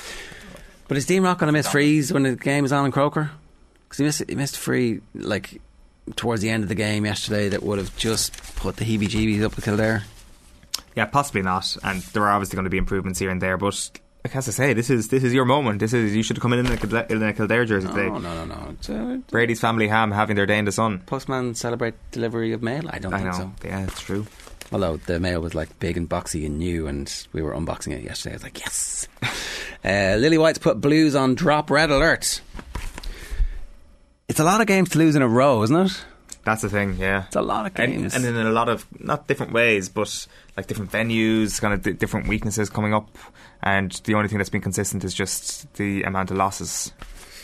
uh, Jeepers Kepas doesn't really work, does it? Not well, not for me, but I mean, it's eh, it's all up to you. Maybe there are people out there who look at Kepa and say, you know what, I'm pr- I'm pronouncing his name Kepas, Kepa. Kepas. Yeah, You see, that's it's you gotta you gotta put yourself in the East End white boy exactly. um, voice that uh, Dubs look like they're fed up with football. This is Amy Sweeney's piece today. It's like ah, they- they don't care about it anymore. They they don't have the bottle for it. Uh, we've just got to suck it up, Farrell. It's it's difficult now when um, we have the Dublin coach and the Ireland coach, Dublin manager and the Ireland coach having the same surname because you're like, what? Andy Farrell saying no one's backing us. Oh, it's Dessie Farrell. Okay, right. I was like, I mean, the game, yeah, the game wasn't up. Like, uh, heaven for Kel. Do you, are you getting this one? Yeah, I'm, having that one. You're having it, having it twice. I'm having it twice. Yeah, I'm okay heaven for. Kel. Yeah, Heaven for Kel. It's heaven for Kel. The Sun going with the indefinite article. Am I right? Have I got the wrong papers? I do have the wrong papers. No, yeah, the Star. The headline's so good they wrote it twice. Mm-hmm. What, when they when that happens when the sub editors of two rival newspapers wake up and they say, What is it like that? They just they were thinking to themselves, I should have gone for Jeepers Kepa. It's like um, that South Park episode that was obsessed with The Simpsons. The Simpsons did it. Sim- have you seen that one? Yeah, I have actually. Yeah.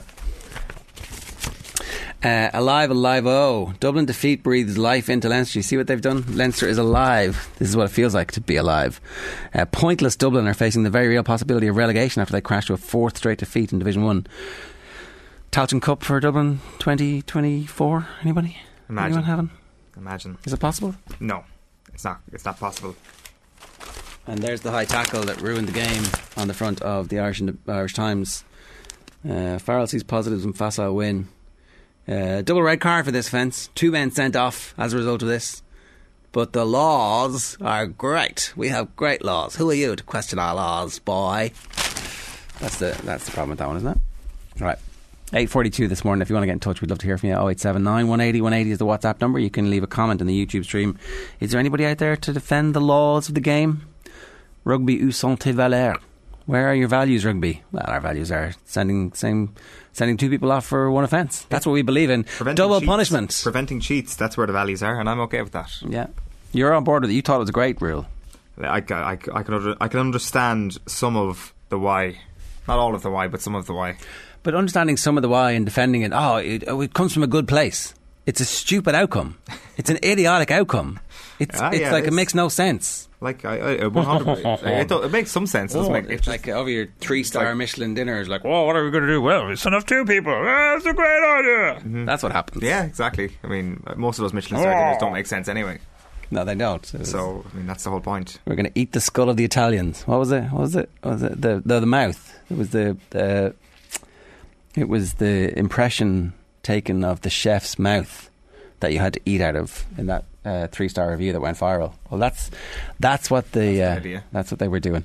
Cathal Mullaney is here to inject a bit of sanity into the proceedings this morning. Cathal, good morning to you. How are you? That's not too bad. Not too bad. We should start with the golf and, and Shane Lowry, who hasn't got enough love on the show this morning. Yeah, um, I guess disappointment in the end for him. Uh, lost by a shot, didn't quite get there. Nine under par, he finished. Sepp Straka was the winner on 10 under at the Honda Classic last night. Now, Lowry has been speaking afterwards and he said that it was possibly the worst luck he's had of his career.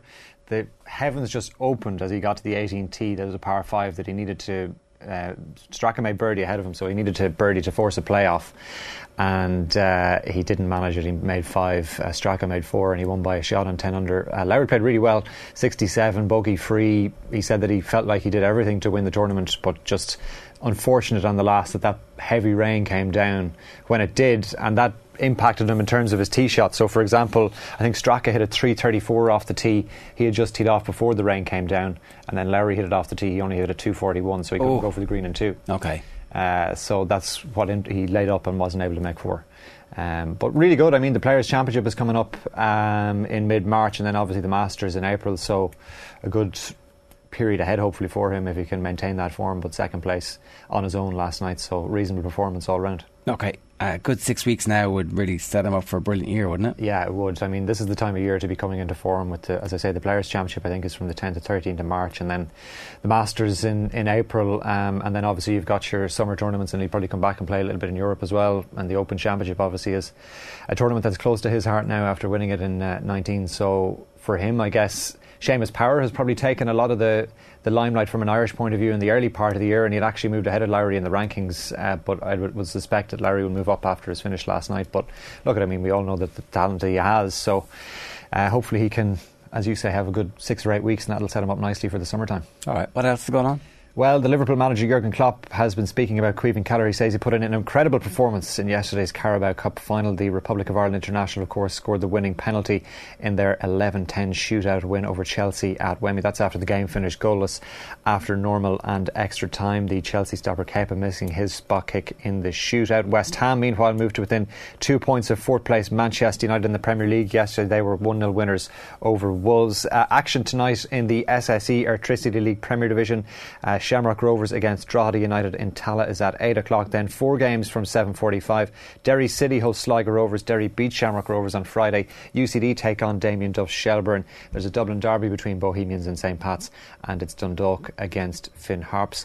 Uh, in terms of the Russian situation in sport, FIFA have imposed a partial ban on Russian competing in international football amid the ongoing invasion of Ukraine. They must play their upcoming games on neutral territory under the name of the Football Union of Russia without their flag and national anthem, while the Chelsea Foundation trustees have not yet agreed to take over custody and care of the club as requested by their owner Roman Abramovich following Russia's U- invasion of Ukraine. The six trustees want more information about whether running the Premier League side would be compatible with UK charity law, and it's understood the foundation's lawyers are now working to see whether what uh, is proposing can actually be put into effect. Uh, in terms of the rugby yesterday, of course, mentioned already, Ireland scored nine tries in their win over Italy yesterday. Uh, 13 man Italy, Andy Farrell's side, 57 points to six winners at the Aviva Stadium, setting them up nicely uh, for the remainder of the campaign. Uh, in Gaelic games, Dublin's search for first win in this year's Allianz Football League continues. They remain rooted to the bottom of the Division 1 table after their 112 to 12 points defeat to Kildare yesterday. Kerry continued their good form, good win over Monaghan 314 to 112, while Mayo finished strongly to beat Armagh by 15 points to 110 at Dr. Hyde Park in Division 1. In hurling, Limerick remain without a win so far in Division 1A. They lost to Cork by 219 to 113 yesterday in a repeat of last year's All Ireland final. Henry Shefflin's Galway slumped to a first defeat of the campaign. They lost to Wexford by 215 to 15 points, while Clare beat Offaly by 420 to 16 points. And in Division 1B, Waterford beat Antrim by 321 to 222 at Corrigan Park, while Kilkenny were 228 to 17 point winners over Laois. And elsewhere in Gaelic games yesterday in Division 1A of the Lidl Ladies National Football League, Mayo beat Galway by 6 6 uh, to 2 8. And a good result for the Irish basketball team last night as well, as they beat Cyprus in their Eurobasket 2025 pre qualifier. They won by 83 points to 75 after overtime at the National Basketball Arena. And that leaves Ireland third in Group A ahead of matches against Austria and Switzerland in the summertime. There was a lot of disappointment at the end of the first weekend of the SSE Airtricity uh, League of Ireland Premier Division because so many teams hadn't had games and games have been cancelled, and we kind of were a bit concerned that there would be a massive advantage for those teams who did have games. But uh, the back-to-back fixtures this weekend. Uh, tonight's fixtures are set up very nicely after what happened on Friday night, where uh, Rovers got beaten and uh, Shelbourne got off the mark, and it was just like, okay, this is good. Yeah, absolutely. Uh, great finish up in the Brandywell as well for that match between Shamrock Rovers and Derry City, and huge appetite for the League of Ireland at the moment. It'll be interesting to see what the crowds are like tonight on a Monday night rather than the last two rounds of fixtures being on weekend nights with Fridays and Saturdays. But um, yeah, I think there's a huge amount of positivity. Obviously, Shelbourne, as you say, getting up and running, and Shamrock Rovers will have to bounce back tonight. Um, St. Pat's were beaten on Friday night as well. That's going to be an interesting game between them and Bulls tonight. And then obviously, uh, Dundalk played quite well against uh, Bohemians. I think the league is going to be is going to be really, really interesting throughout the course of the season. So long as Rovers don't run away with it. That's the. Yeah, I don't think they will, though. I think Derry City have enough in their squad to suggest that they can definitely keep pace, and I think St. Pat's will consider themselves as title contenders as well. Beyond that, Sligo Rovers, Bohemians, uh, I'd say will be content with the European place uh, this year if they can manage it. I think Shelbourne, I think under Damien Duff, they, they will challenge definitely for a top half finish. Um, and then obviously you've got Dundalk as well. So there's loads of teams in there. Um, but I suppose it'll be six or eight rounds before we get a, a, full sense. But I sense that Derry City will be up there alongside Shamrock Rovers, I think, come the end of the season. All right, Cathal, good stuff. Thanks a million for that. Uh, that's Cathal Mullaney. You can read more from him on OTBSports.com across the day. It's 8.50. OTBAM is brought to you by Gillette Labs for an effortless finish to your day. Now, Alan Quinlan is with us. Alan, good morning to you. How are you? Morning, Ger. How are you? Oh, we're delighted. Delighted that we get to talk about the laws of the game again and again and again and again and again. Um, Eoin's been trying to defend them wholeheartedly here. He's a, a fully paid up member of the Illicadoos club that's like, no, the laws are perfect. How else are we going to stop cheats from cheating if we don't make laws like this? But um, maybe when you make a law, you're supposed to think through what the repercussions of it might be. Yeah, I think when when the law changed, um, it was obviously done to stop teams who were getting dominated in their scrums from cheating and faking injuries and taking off their props and then their scrum wouldn't be getting pushed pushed backwards, and that they could possibly win the game and take away that advantage from the opposition. So the reason this law change came in that if you end up with uh, couple of props going off injured or, or front row players, and the, the, players that come on, another one goes off, and you have to have uncontested scrums. That if it goes to that situation, that um, you have to reduce reduce the number of players in the field and take another another player off. So it's to stop teams from doing that. Obviously, if it happens in a game, well, because it's an uncontested scrum, you're taking away one one of the big strengths of the opposition if they are dominating you. Um, it, it tries to change that.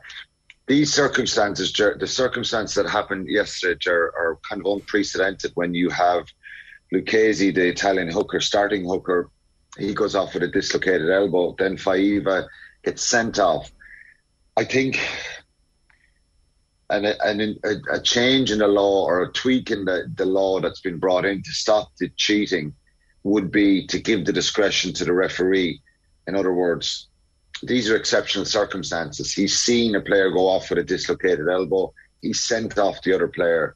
So can he can he have discretion there and and and and allow them to not reduce the number of players? People have said that to me yesterday, but then if he does that, does he have discretion to allow them to, to have contested scrums? Is it automatic that you can't the, have contested see, scrums? This is this this is the pro- no, it's not. The law would allow you to to have contested scrums. Um, uh, Nemer came on the field yesterday, the, the sub Italian prop. Um, Italy would have had to said he would have had to say, "I'm happy to play hooker and have contested scrums with their their captain Campanaro." And actually argue that point out with the referee and say, no, we're fine. He's fine. Um, and we want to have contested scrums. And I was surprised that like they did try and argue that a little but bit. The captain seemed to be was, trying that, and then but it seemed like the referee yeah. was saying, "No, no, no, no, I, I can't be any well, more clear." That's what I thought um, that he was dismissing it.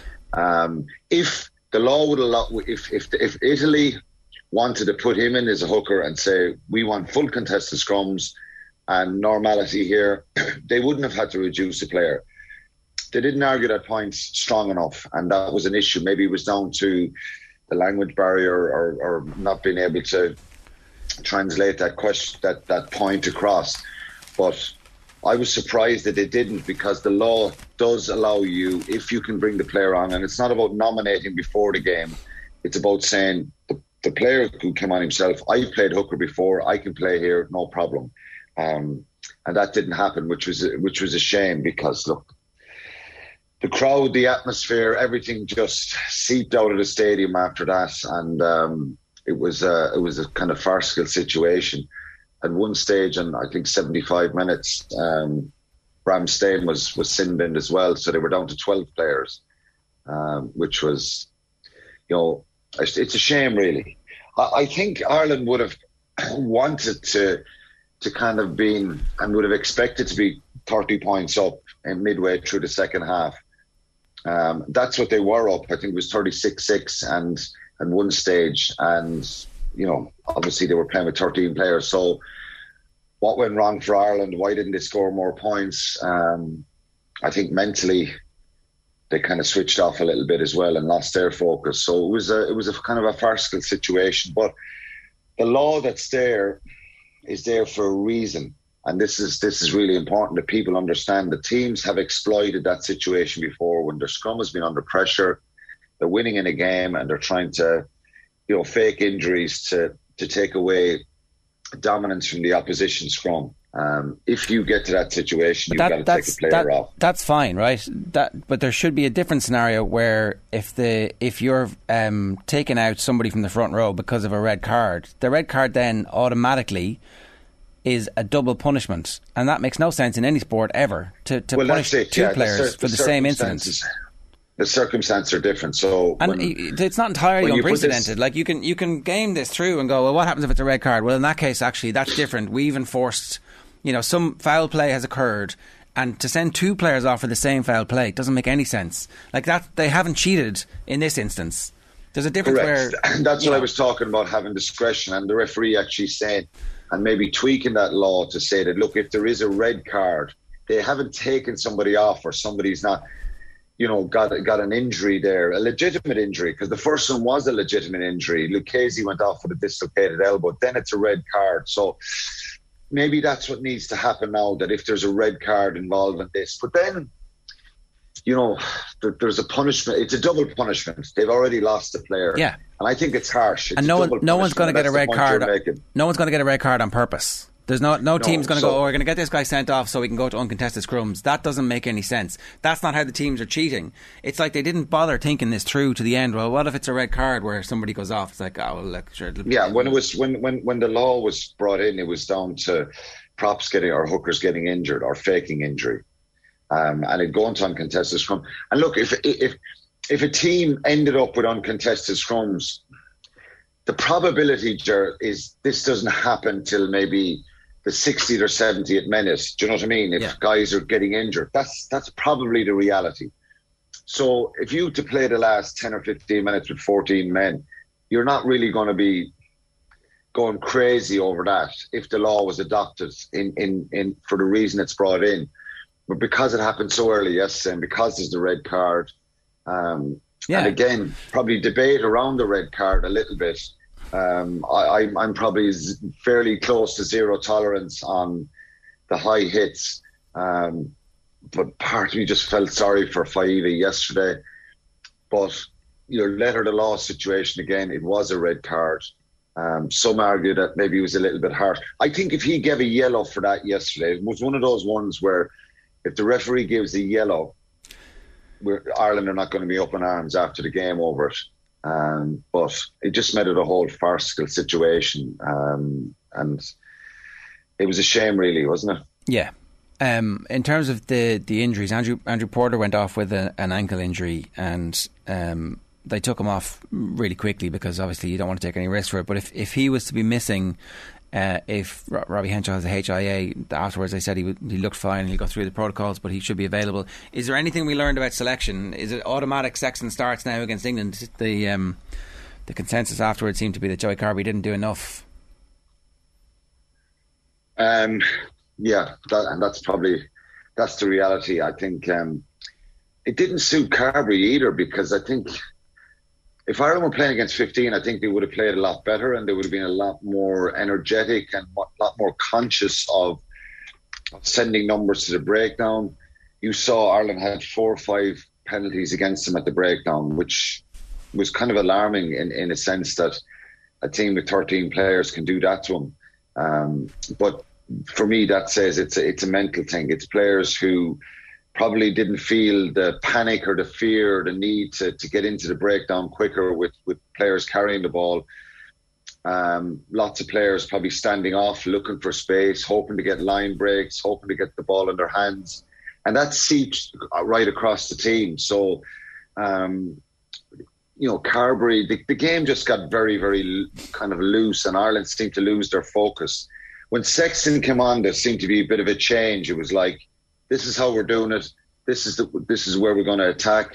Um, and this is I'm laying down the law here, and obviously you can do yeah, that with authority and, and experience. Can, I, yeah, I just so um, much better. I, I look, I, I accept that um, it looks different, but it was against 13 men Italians who were absolutely exhausted after an hour, where yeah. you would expect whoever's coming off the bench to have a bit of an impact. So, like, I, I just want to cool the jets on that. It was one of his all-time absolutely, great Ireland and, and I, agree, I, I agree. I agree with you as well. It's it's um, it was disjointed from all the players, I think, and and that was um, that was a shame for for for Carbery as well because uh, I think uh, the the feeling and I, I, a lot of the players said it they would have probably preferred. Um, and we shouldn't kind of be feeling sorry for the Italians here, you know. I think, but the reality is Ireland probably would have played better if there was if there was more players. That sounds crazy because if you have a numerical advantage in in, in, in games, you should be exploiting uh, the opposition and the space more. But you can imagine if you're an Italian player there, Ger, you're actually it's pure desperation, and it really kind of oh, your mind should be focused anyway. But absolutely desperation to hang on and scramble, defend, and um, just really dig in. And they showed a lot of steel and grit in doing that. And then the flip side of that, Ireland just got a little bit lost their focus a little bit, lost their shape, and probably expected it to happen a little bit. And that was evident at the breakdown for me because Ireland shouldn't get turned over four or five times in the breakdown, even against the top teams in the world. Um, you know, you're always going to get caught a couple of times in a game. Campanaro, the, the back row, the open side, the captain was was was brilliant. Brilliant. Lam- Lamaro, I should say, was absolutely brilliant in his um, in his performances. I don't know why I'm calling him Campanaro. I think it's Lamaro, um, and I was so impressed with him yesterday. He was an absolutely uh, you know outstanding player, um, but it was kind of a frustrating one for Ireland, wasn't it? What about England then? Um, excellent in parts, control the game, but not particularly efficient with the control they had. Allowed Wales to get a sniff at the end, even though Wales weren't really in the game at all. So, what, what to make of that performance? It's difficult because uh, Wales have improved, obviously, from that, that first game against Ireland. Um, England were quite blunt and not really sure between their power game and their attack game where they're at really you know with with with the players Eddie Jones has introduced and the type of game they're trying to play. Um, I think they were fortunate in the end and pretty relieved to be hanging on um, against Wales who t- who reacted and were magnificent probably for the last 20 30 minutes of the game and could have possibly won it. Um, England weren't great. And and it was it's it's hard to judge it as I said because Wales Wales improved a lot, but you know for for for the try that England scored, just um, I think they were fortunate there in that line out. Itoje holds down the lifters, and and the ball goes over the back, and they score from that, and um, that's probably the game really for England, and they kicked a lot. Um, their attack wasn't fluid like we expected. So I don't know. It's hard to judge them, but on the evidence of what what, is, what we saw at the weekend and what we've seen so far from England, um, a very very risky thing to say. I'd be confident with Ireland going to Twickenham.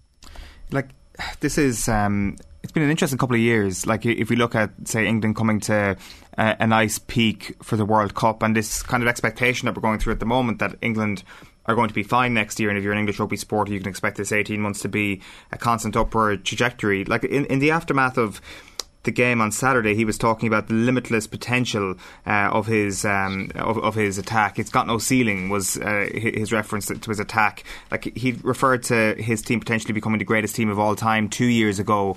Like I mean, Eddie Jones obviously talks um, quite a big game, as we all know. But it seems that even some of the, the terms that he's using about this England team are even a bit OTT from Eddie Jones himself. So, so what, what's the reasoning behind that, and, and, and is there any credence to it at all? Do you think? Um, I don't know. I, I, I, obviously those comments were made, um, and you know people set goals, and, and sometimes as Irish uh, people were were nervous about kind of shooting for the stars and saying it openly. He openly said that yes, they want to be the best team in the world and dominate and be the greatest team ever.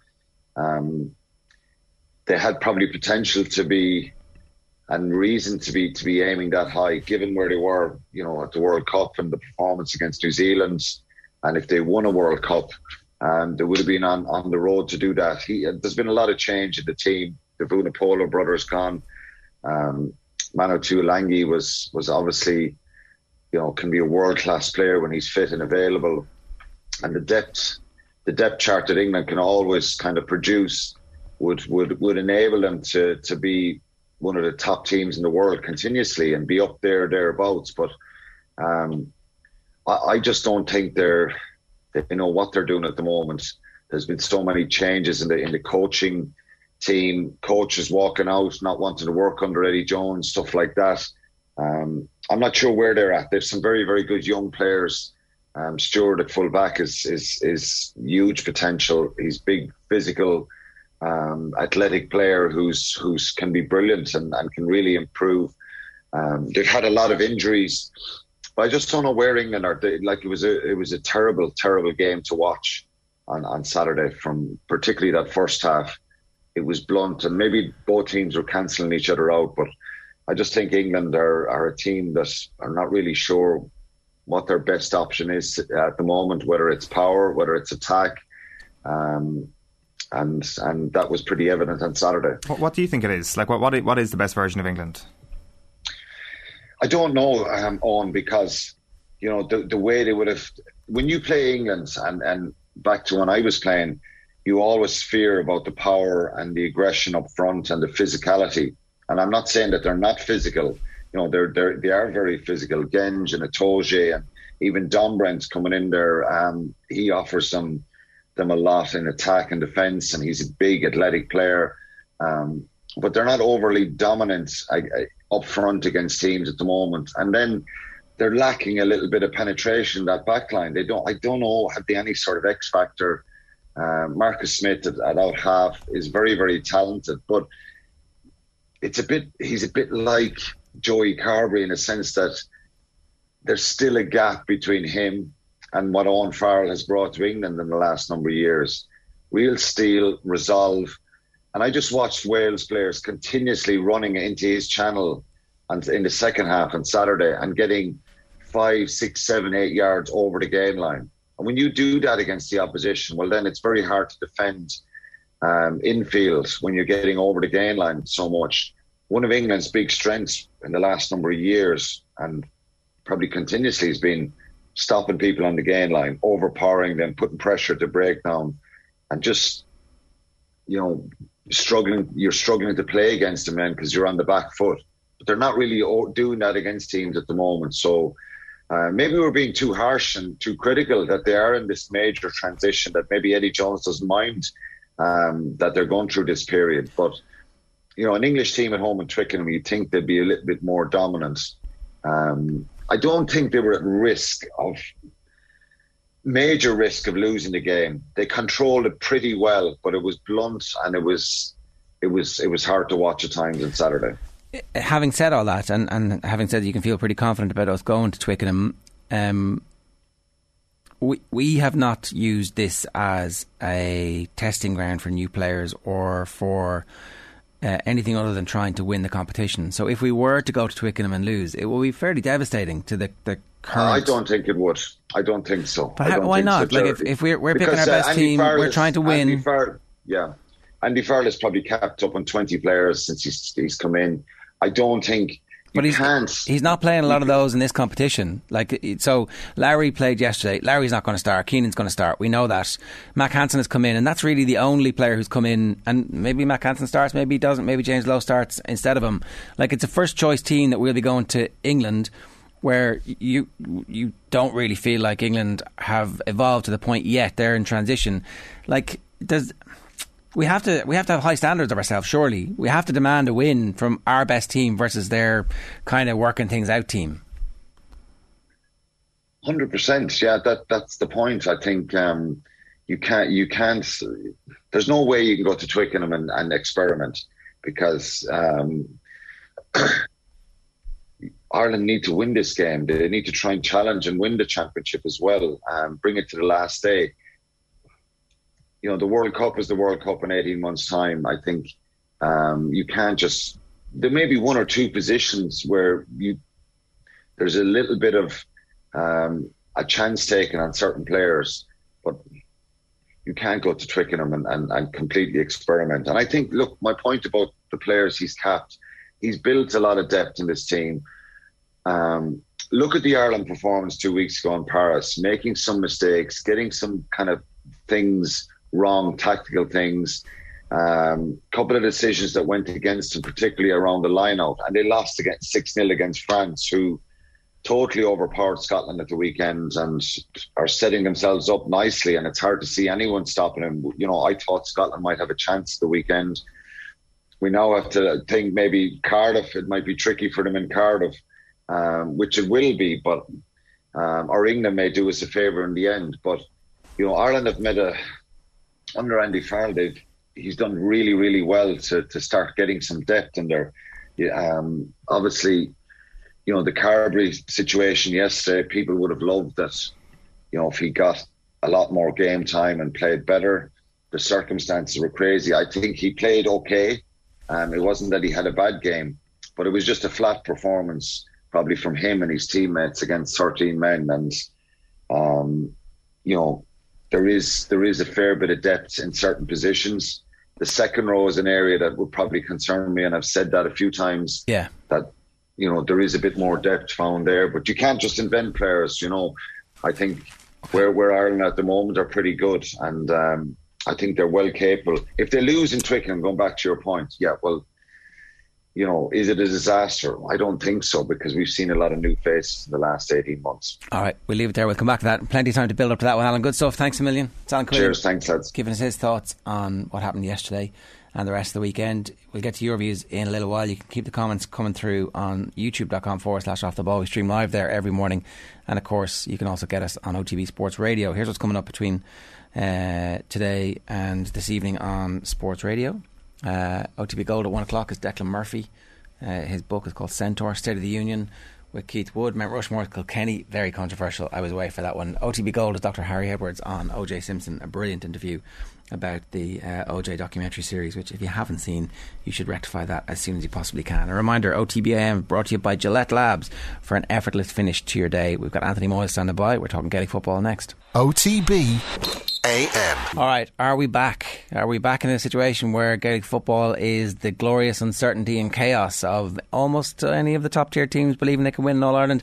Or is there a new world order being slowly and quietly uh, asserted in the form of Kerry? Anthony Moyles is with us this morning. Anthony, good morning to you. Morning, lads. How are you doing? Yeah, pretty good. Uh, we're this is, I think, maybe one of the few times in our lives where we're both celebrating a, a victory, um, a victory Monday. Uh, yeah, bonfire. How's it feel, Joe? Um, uh, pretty amazing, to be honest. I mean, like, are you are you able to glow just like Eoin does, or are you uh, are you gloating, or is it just kind of like no. quietly confident, or no gloating? Yeah. No, it's it, no gloating. History teaches you, you, you don't get too long to gloat. Uh, if this was a, a win in the summer against the Dubs, then there'd be a little bit of gloating going on for sure. But you know, you don't want to you don't want to wake them up just in time for them to go. Oh, sorry, yeah, okay you're good again. We better pay attention to you. It's like, I, you know, it could go either way here. Definitely feels like um, I don't. I don't think the Dubs race is run at all. I think the prognostications are a bit mad. It's still a league yeah. game. It's still February. They still have some good players to come back, and they still will have a pattern of play. It's interesting that some players are coming back and starting to play good football again for them in patches and matches. And I'm not yeah. saying that's enough, but um, I ain't writing them off but, just yet. But it feels good though, you know. Yes. And, it feel, like, you, and you could see it. You could see it with Glenn Ryan and and you know obviously the crowd, but you could see how much it meant to the players and to the management team. Like it feels good, you know. And and and, and they they obviously had I'd say Kildare had put a sense of right, you know, we want a performance against this, and Ryan spoke about that. But very much, I'd say they said, listen, we're bringing them to Newbridge. We haven't them had hadn't haven't had them here in a long, long time. Um, and you know, I'd say they said they, they put it on the on the on the fixture list and said this is the one we're really going to try to lay down a marker on. Um, and you know, again, it brings up that whole debate about you know these bringing teams and bringing Dublin out of Croke Park and the difference it makes. You know, is it three, four points to the home team. It probably is, um, because you know that was a that was an unbelievable atmosphere. And Newbridge, as you well know, Newbridge is tight. You know, especially when you even get away from the stand and you're over the far side. If you're playing that far side as a, a wing back or a wing forward, you know, you feel the crowd right on top of you. You know, they're right next door to you, and uh, and they don't mind letting their feelings not be known, of course. So it's uh, look, it was a great win for them, and you can see, you know, you can see the momentum building with Kildare. You could see it last week. Um, I thought they were very unlucky, actually. Um, you know, and you can see it. They're, they're, they're, they've been in the battle every single match. They have been in the battle. Their commitment is immense. Um, they're throwing themselves on balls. There was a couple of incidents yesterday where there was 50-50 challenges, balls on the ground, where Dublin players, one or two of them decided, mm, I'm just going to hold back a little bit here. Uh, didn't show up well at all, and Kildare fellas threw themselves, threw their bodies on the ground, won the ball, and won vital turnover. So, um, yeah, they, will be they'll be really really enthusiastic after it, uh, um, and and they're building, they're building very very well. Uh, if you're Dessie, are you worried about the fact that the ball is literally inches from going into the back of the net on multiple occasions, and for whatever reason it doesn't make that final bit of the journey? Or are you thinking that's okay? We're creating loads of goal chances. Um, maybe when Con comes back, maybe when some of the rest of those inside forwards get a little bit sharper, they end up as goals. You know, I think we spoke about this a couple of weeks ago, and I've seen people I, am I'm a little bit. I, am like you. You know, I, I I think that this you know kind of writing them off is, is, is way too early. Um, we've, we've been speaking about it, and, and, and as I've been saying, they're getting elements of their game sorted, and, and, and every week they seem to be just adding that extra bit, adding an extra bit. And as you say, with players to come back of the caliber that the players are, who are going to come back, just by them being on the pitch and, and, and being able to do what they're able to do, all of a sudden it, it increases their chances once again. I feel that there's some players, and it's unfortunate when you get a chance say, you know, there's a couple of players, I won't name them, but a couple of the forwards who've gone in who have had chances now, they just haven't grabbed it. They haven't grabbed it by the scruff of the neck. They haven't taken shots on. They've, they've been dishing passes off to the likes of Kilkenny, you know, dishing passes uh, passes off to Scully or dishing, you know, Dean Rock or where instead of actually going and taking the chances themselves. And I felt that some of those goal opportunities, not only yesterday, but in previous games, you know, there was a, there was a thing of, oh, I have to get it to a certain person, rather than actually, do you know what? I'm going to take the, the, the bull by the horns here, and I'm going to have a go. Um, and that's what you have to do to break into a team, um, and that's what you have to do to make sure that you're obviously on, on a starting 15 coming championship. Um, I would have thought that it was, it was it was a really good time for some of those younger Dublin lads, or even some lads like Pascal who've been there for the last number of years to really set a marker. Uh, um, but there just seems to be a little bit of tentativeness. Um, you know, and if I was Dessie, you know, you're probably saying, listen, we're creating them. We're, we seem to have our defence in, in a decent order. Uh, I thought their defence was much better yesterday. Um, they seem to know what they're doing a bit more. There seems to be a bit more structure. And essentially, it is. It's it's it's it's the fact that they just can't put the ball in the net and over the bar at at, at, at, at the efficient rate that they're used to, Ger, which I think is probably something that they're going to really work on over the next kind of month or two months. All right. That, that's like a pretty identifiable thing, right? And that's like a not an easy thing to fix, but it's it's it's going to be close enough to a thing that takes Dublin to, to a level where they're not losing these games, and, and all of a sudden are are one of the top four or five teams in the country again, or, or is that overstating how dramatic that improvement would be? I, I, like. I mean, I, look. There's no doubt about it. Eoin. They've come back into the pack. Mm. Okay, there, there's no doubt about it. And the pack have the pack have been continuing their progression forward and yes, they've come back. I, I think.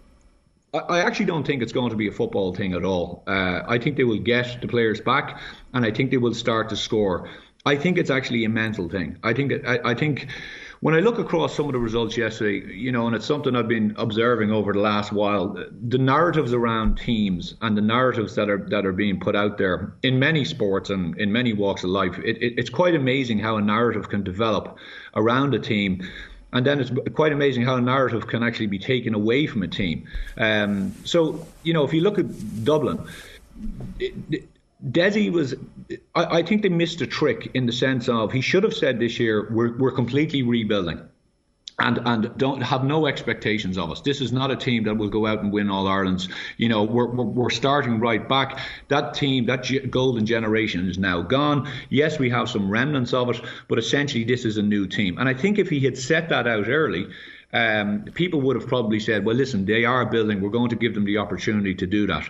But instead, there was this kind of halfway house uh, where people were still expecting, oh, oh, you know, and, and people were, were nearly uh, kind of happy enough to see the fact that they were actually falling on their own sword and not winning games and da da da. So it's it's it's it's I think the narrative is is something that even within the dressing room and I don't know what goes on within the dressing room but it's his motivational ability and it's his ability to get those guys to a point where they actually have got it in the stomach to go and push again next year or this year, should I say, and go and push again for for for, for another Sam Maguire.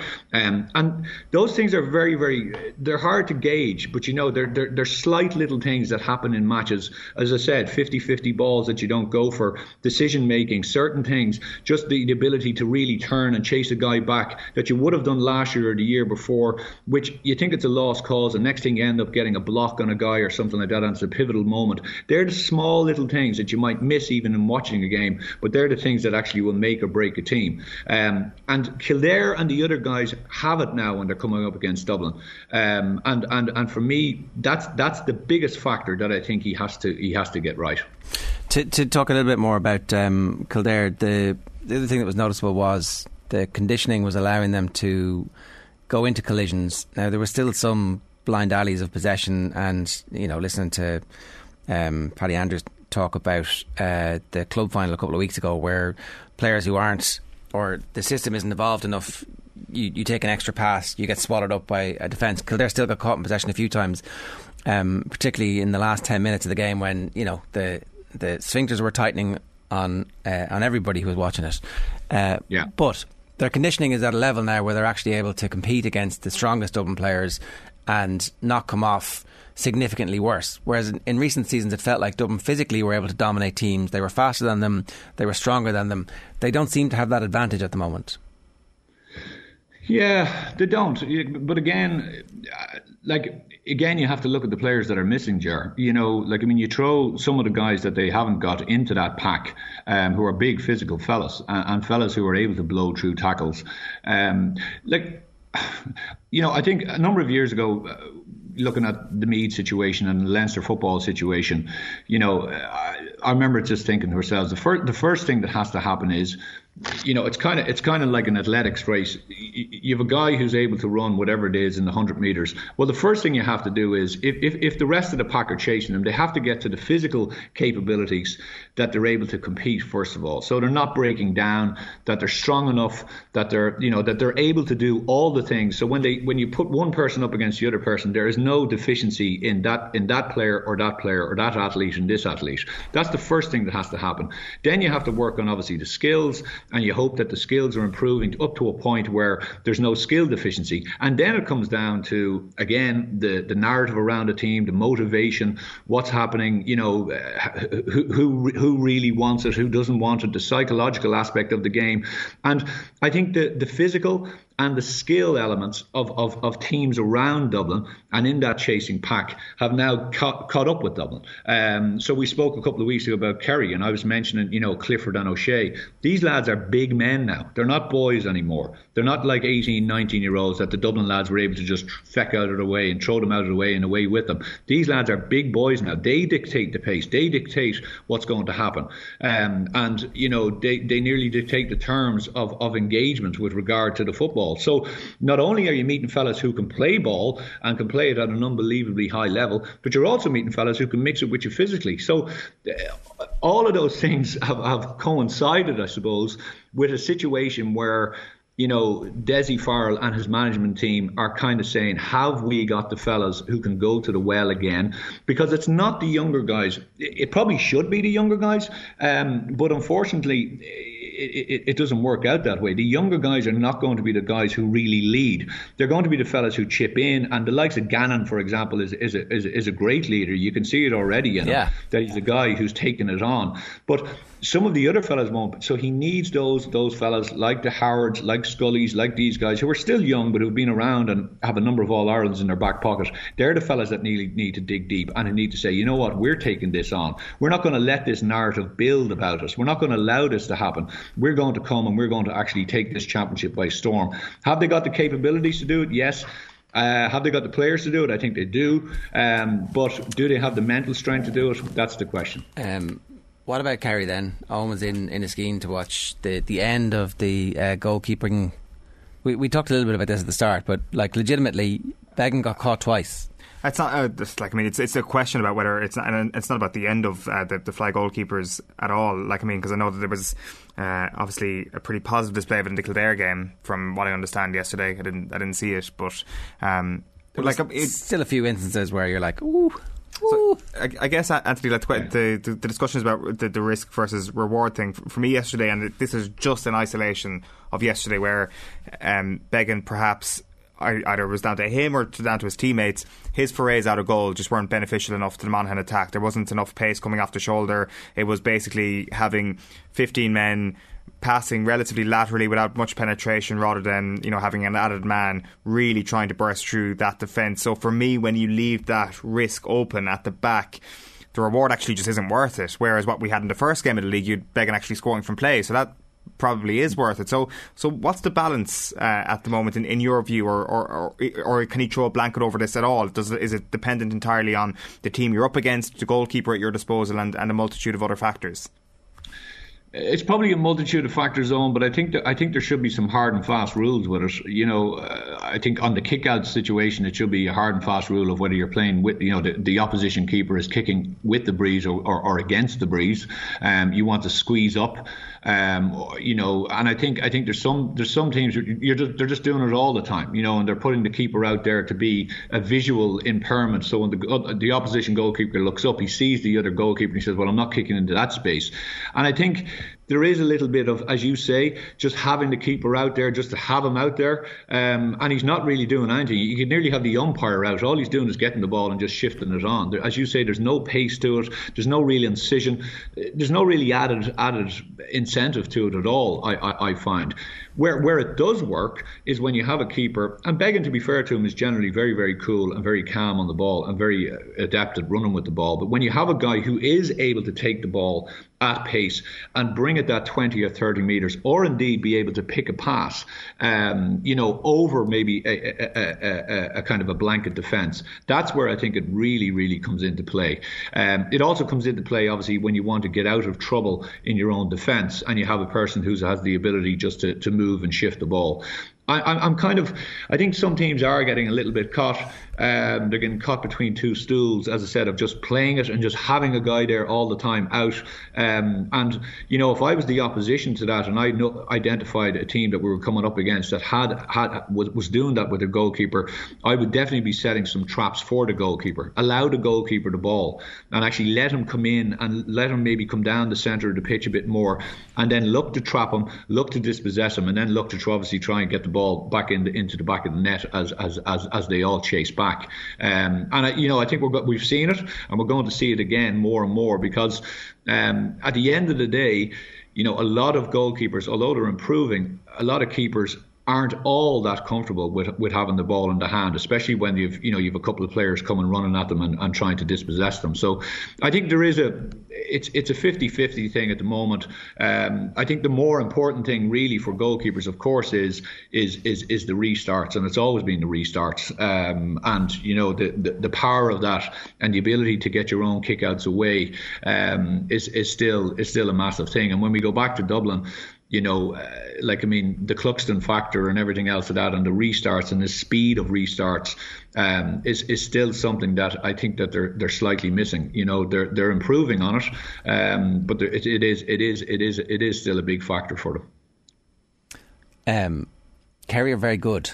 Eoin is bearing the lead here. Kerry are very very good at the moment. Looking efficient, have have found a defensive style, have solved a lot of the problems. Like, are we are we missing this? No, I don't think so. I think they're I think they're really good, Ger. Um, I, I, tell you what they've brought. They've brought an unbelievable aggression now in their defence. We spoke about it last week about this idea of running to the ball. They're they're they're they're they're they're, they're I thought last year they were in this zonal weird zonal thing where they had players back, and I see teams doing it now, and it really it really you know irks me. Fellas are back there there's bodies there, but actually no one is actually picking up men. You see the Tyrone goal, McBrearty's goal uh, against Tyrone. If you count the amount of Tyrone players that were in vicinity of around McBrearty when he made that run, I think there was seven or eight Tyrone guys, and there was two or three Donegal guys. I think there actually could have been eight Tyrone guys. Like eight defenders should never be done by three forwards. That should never happen. Like I mean that, that that that, like I mean someone's not doing their job there. Um, and what's happening is when you're in that situation, the responsibility is passed from one to another without even maybe communication. And of course, all it needs is a slight breakdown and a fellow with a bit of skill, and in he goes. And that was that that was happening last year with Kerry. You know, there was fellas passing guys on. The other guy wasn't wasn't aware that he actually was the recipient of the of, of the player. Next thing he was clo- he was he was watching the ball. Two guys in behind, bang, goal or score. Um, whereas this year they are really set. They are they're man to man. They're very aggressive. They have the plus one. They have someone else back in there. Morley, I think, has been a bit of a revelation where he's playing. Um, they have an awful lot of pace coming from the half back line. I'm not a massive fan fan of Ó Beaglaoich from a defensive point of view.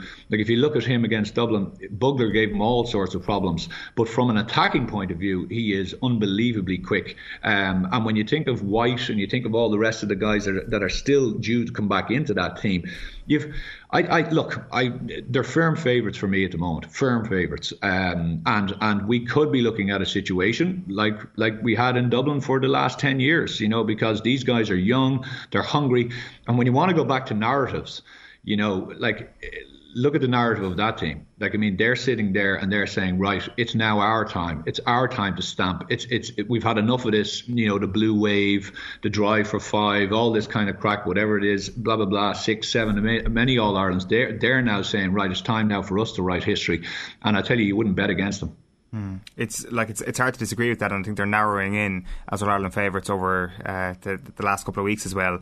Like, I'm not sure if there is a situation that you know yourself, Anthony, from experience, where the longer a season goes on, the more that expectation just develops inside and the mentality and what a manager can do to, to try and I guess, remedy that a little bit? Is it chopping and changing with the squad a little bit more than you actually need to from week to week just to keep things fresh in the squad? Because there is no getting away from the fact now that, that they are firm favourites and and it's getting firmer to be honest. Like because you've got like Dublin, I think were second favourites before the weekend, so I presume that they've moved out a little bit um, again. So that that only just strengthens Kerry's Kerry's cause again. So so how, how do you, I guess, actively fight against the, the, the mental challenges that going for their first All Ireland for many of them is going to going to pose?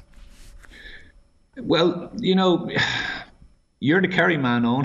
so, like, I don't think expectation is, is, is, is, is never been an issue with Kerry people. Like, there's an expectation whether you had great teams or, or pretty mediocre teams, you know. So, I think when you go into and you put on that Kerry jersey, whether you're playing under 12, 14, or all the way up through the senior, there is an expectation that you are going to wear it and you are going to beat the opposition, no matter who they are. So, I don't think they're going to suffer from, you know, kind of uh, uh, uh, to be like startled bunnies.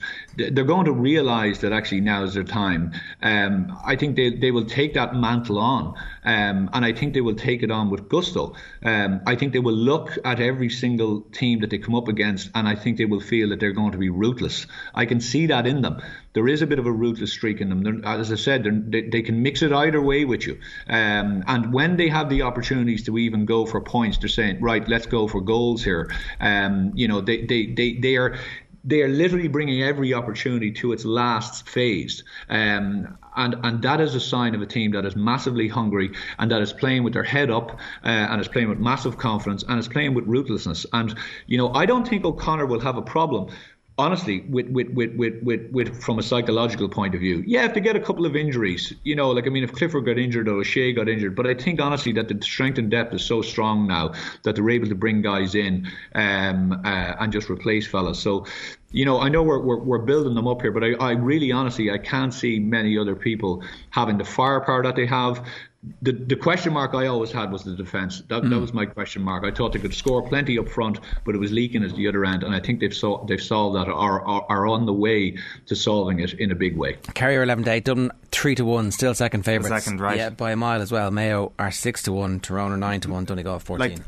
not, I, I, am being genuine when I say this. Mayo six to one is value, right? Like, I mean, you you have to say that they. It's it's hard to make a case that, that that's they're at bigger price than Dublin at the moment, Anthony. I may say that that's serious. I'd agree. That's serious value. You know, like I, I don't want to harp on about this, but again, you look at Mayo, right? You look at what they did over the weekend, and you look like people kind of go, "Oh, how do they keep coming back?" Well, well, why wouldn't they keep coming back? You know, they, they, they want that ultimate prize. The question for Mayo would be when they eventually get their hands on that prize, what they will do the following year or the year after that, because that their narrative is is is driving and continuously getting up off the floor and going for that. So those guys don't know when they're beaten. it, it is literally drilled into their heads. It's in every being that they are that they feel that they need to get to the promised land. So every single time they do a training session, every single time they do a video session, analysis session, every time they play a game, they're thinking we need to get to that promised land. They're they're constantly motivated to push towards that. Now I'm not saying other teams aren't, but you'll find if you were really if players were really really honest other teams would be well we're in a rebuild phase we're in this we're in that whereas mayo constantly every single time they start out that's where they want to go and and you know like you look at them, uh, you look at what they're doing, you look at their strength and depth. Like Dave, they're bringing guys off the bench. I think they brought whatever it was Durcan. O'Hora, uh, Kevin McLaughlin, and Aidan O'Shea, and like that, that's that's four serious. Mm. That's firepower coming in off the sideline, and and that's and that's guys who can change uh, uh, a game, you know, um, and it can, and it can who can who can do things for you, um, and the strength and depth again, once again, you know, these guys have to accept this role. Like Aidan O'Shea is a big character in that Mayo dressing room, and he has to accept the role that he's coming on. Uh, he has to accept the role that he's coming on and, and, and, going to change things. And again, that's that's that's that's something that uh, uh, Horan has done very very well he's managed to he's managed to operate the, the, that whole idea of that we have fellas coming in who are going to enhance the team. You know, we're going to finish with a stronger team than we started. That whole idea, but again, that's that's all about you know him building uh, you know kind of messages around the team. And and look, they're they're going to be there thereabouts. They're they're not going to go away. Not a chance. One last question for you. The situation in, in Meath is, is getting a bit desperate at this point. It's it's tricky that the remaining fixtures they have, there's some winnable games. They're playing the best team in the division still to go. So there's a possibility that they're staring down the barrel of the Tailteann Cup in advance of the Leinster Championship. Yeah, it's not good, Ger. Uh, it's not good. You know, we've we've been. thanks for uh, bringing this on me on a, on a, on a Monday morning as we sign off. Um, no, I'm not. Look, I think I think I wasn't at the game. Okay, so I can't really talk about too much about the game against Offaly on Saturday. They they got out of jail with a last minute goal, but I looked at some of the stats on it. Again, their their, their efficiency rate in front of goal is is really low. Like I mean, I think it was 30% of of shots from play uh, were scores um, and then 37 or 38 percent overall. Like that, that's that's bad, and it's been at that level. I think they've only scored 45 points. Like I think they're one of the lowest scoring teams across the four divisions. Um, so they have problems. They have a lot of injuries. They've got Ronan Jones back. You know, they were essentially without their two starting midfielders, which was Jones and Menton. They got Jones back. He's had helped things. Menton will come back. Um, but again, you know, there's time. It, it, it is a massive time for a few of those new guys who've been in the last number of years. They need to step up and they need to start scoring. They're probably trying now in the, in the last few games, and I would say over the next few games to bring a bit more of the, that youth in that was was kind of in the uh, minors and the under 20 squads over the last couple of years. So you will start to see them being kind of filtered in. But there's no doubt about it. You know, Andy. You know, like you guys know, you know, you, you covered it when the, the county board had a bit of an upheaval against them, um, and and they had to go back to the clubs. Like I've spoken about this before. That that's that's that's never an easy situation then for a management team to have that sitting over them, uh, whether you're winning or losing. And of course, what only happens is the pressure gets applied even more when you start to lose a few games or draw a few games, or you're in the situation that you're in. Um, there's only one thing that can happen there: the players have to dig in, um, the management team have to dig in, and the county has to dig in, and they have to get behind Andy and they have to get behind this squad, um, and they have to try and push because under day they're a very very, very good team. They're very fast. They're very quick. Um, you know, they, they can open you up. But I, I noticed something against Offaly again, passive defending. You know, guys in zones, not really. Like if you look at the McNamee goal, he gives the pass, he runs past three Meath players, runs through them to get on the end of it. Like the, as soon as he gives that pass, he should be bang. He should be hit for when he wants to go for the return. He should not be allowed to go anywhere near in in, in towards the goal. Um, and of course, what happens is he gives the pass, ends up getting it back, sticks it in the back of the net at a vital time in the game. Now they kept going and they peppered the goal, and they were they were probably you know unfortunate that they it ended up as a, last minute, but but but they got their just rewards. But I think it is pressure for him, Ger, and I think you know there's a couple of games. Obviously, they have to play Cork, which is going to be a big one. Um, but I wouldn't be surprised if they if they took a bigger scalp. I really wouldn't. Uh, I wouldn't be surprised if they took a bigger scalp. You know, in in in in the run in. Um, but they need a big scalp to get yeah. confidence within the squad. Yeah, well, nothing like a last minute goal to get out of jail to actually make training a bit happier this Absolutely. week. So we'll see. Anthony, good yep. stuff. Thanks a million. Cheers. No bother, lads. Talk to you. Meath have Derry, Clare, and Cork left in their three games, and there's a bit of jeopardy around those. So, oh, look, a league based championship. Would have been good. In making everybody interested in the last. Oh, these are dead rubbers. No, this is the. We're not supposed to have any interest left in these games now because they're dead rubbers. Yeah. Means nothing. There's an alternate reality where we're having a great time right now. I'm having a good time. There's definitely. Well, an, sorry, yeah, of course. How could you not be? There's definitely an alternate reality uh, where maybe the world is not going to hell. 9.41 this morning, OTBAM is brought to you by Gillette Labs for an effortless finish to your day.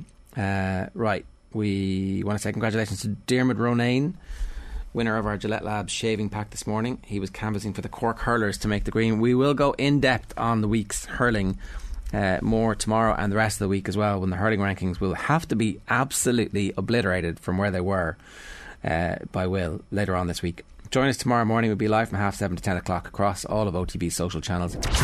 OTB AM. With Gillette. Get into your flow with the new Gillette Labs Razor with exfoliating bar.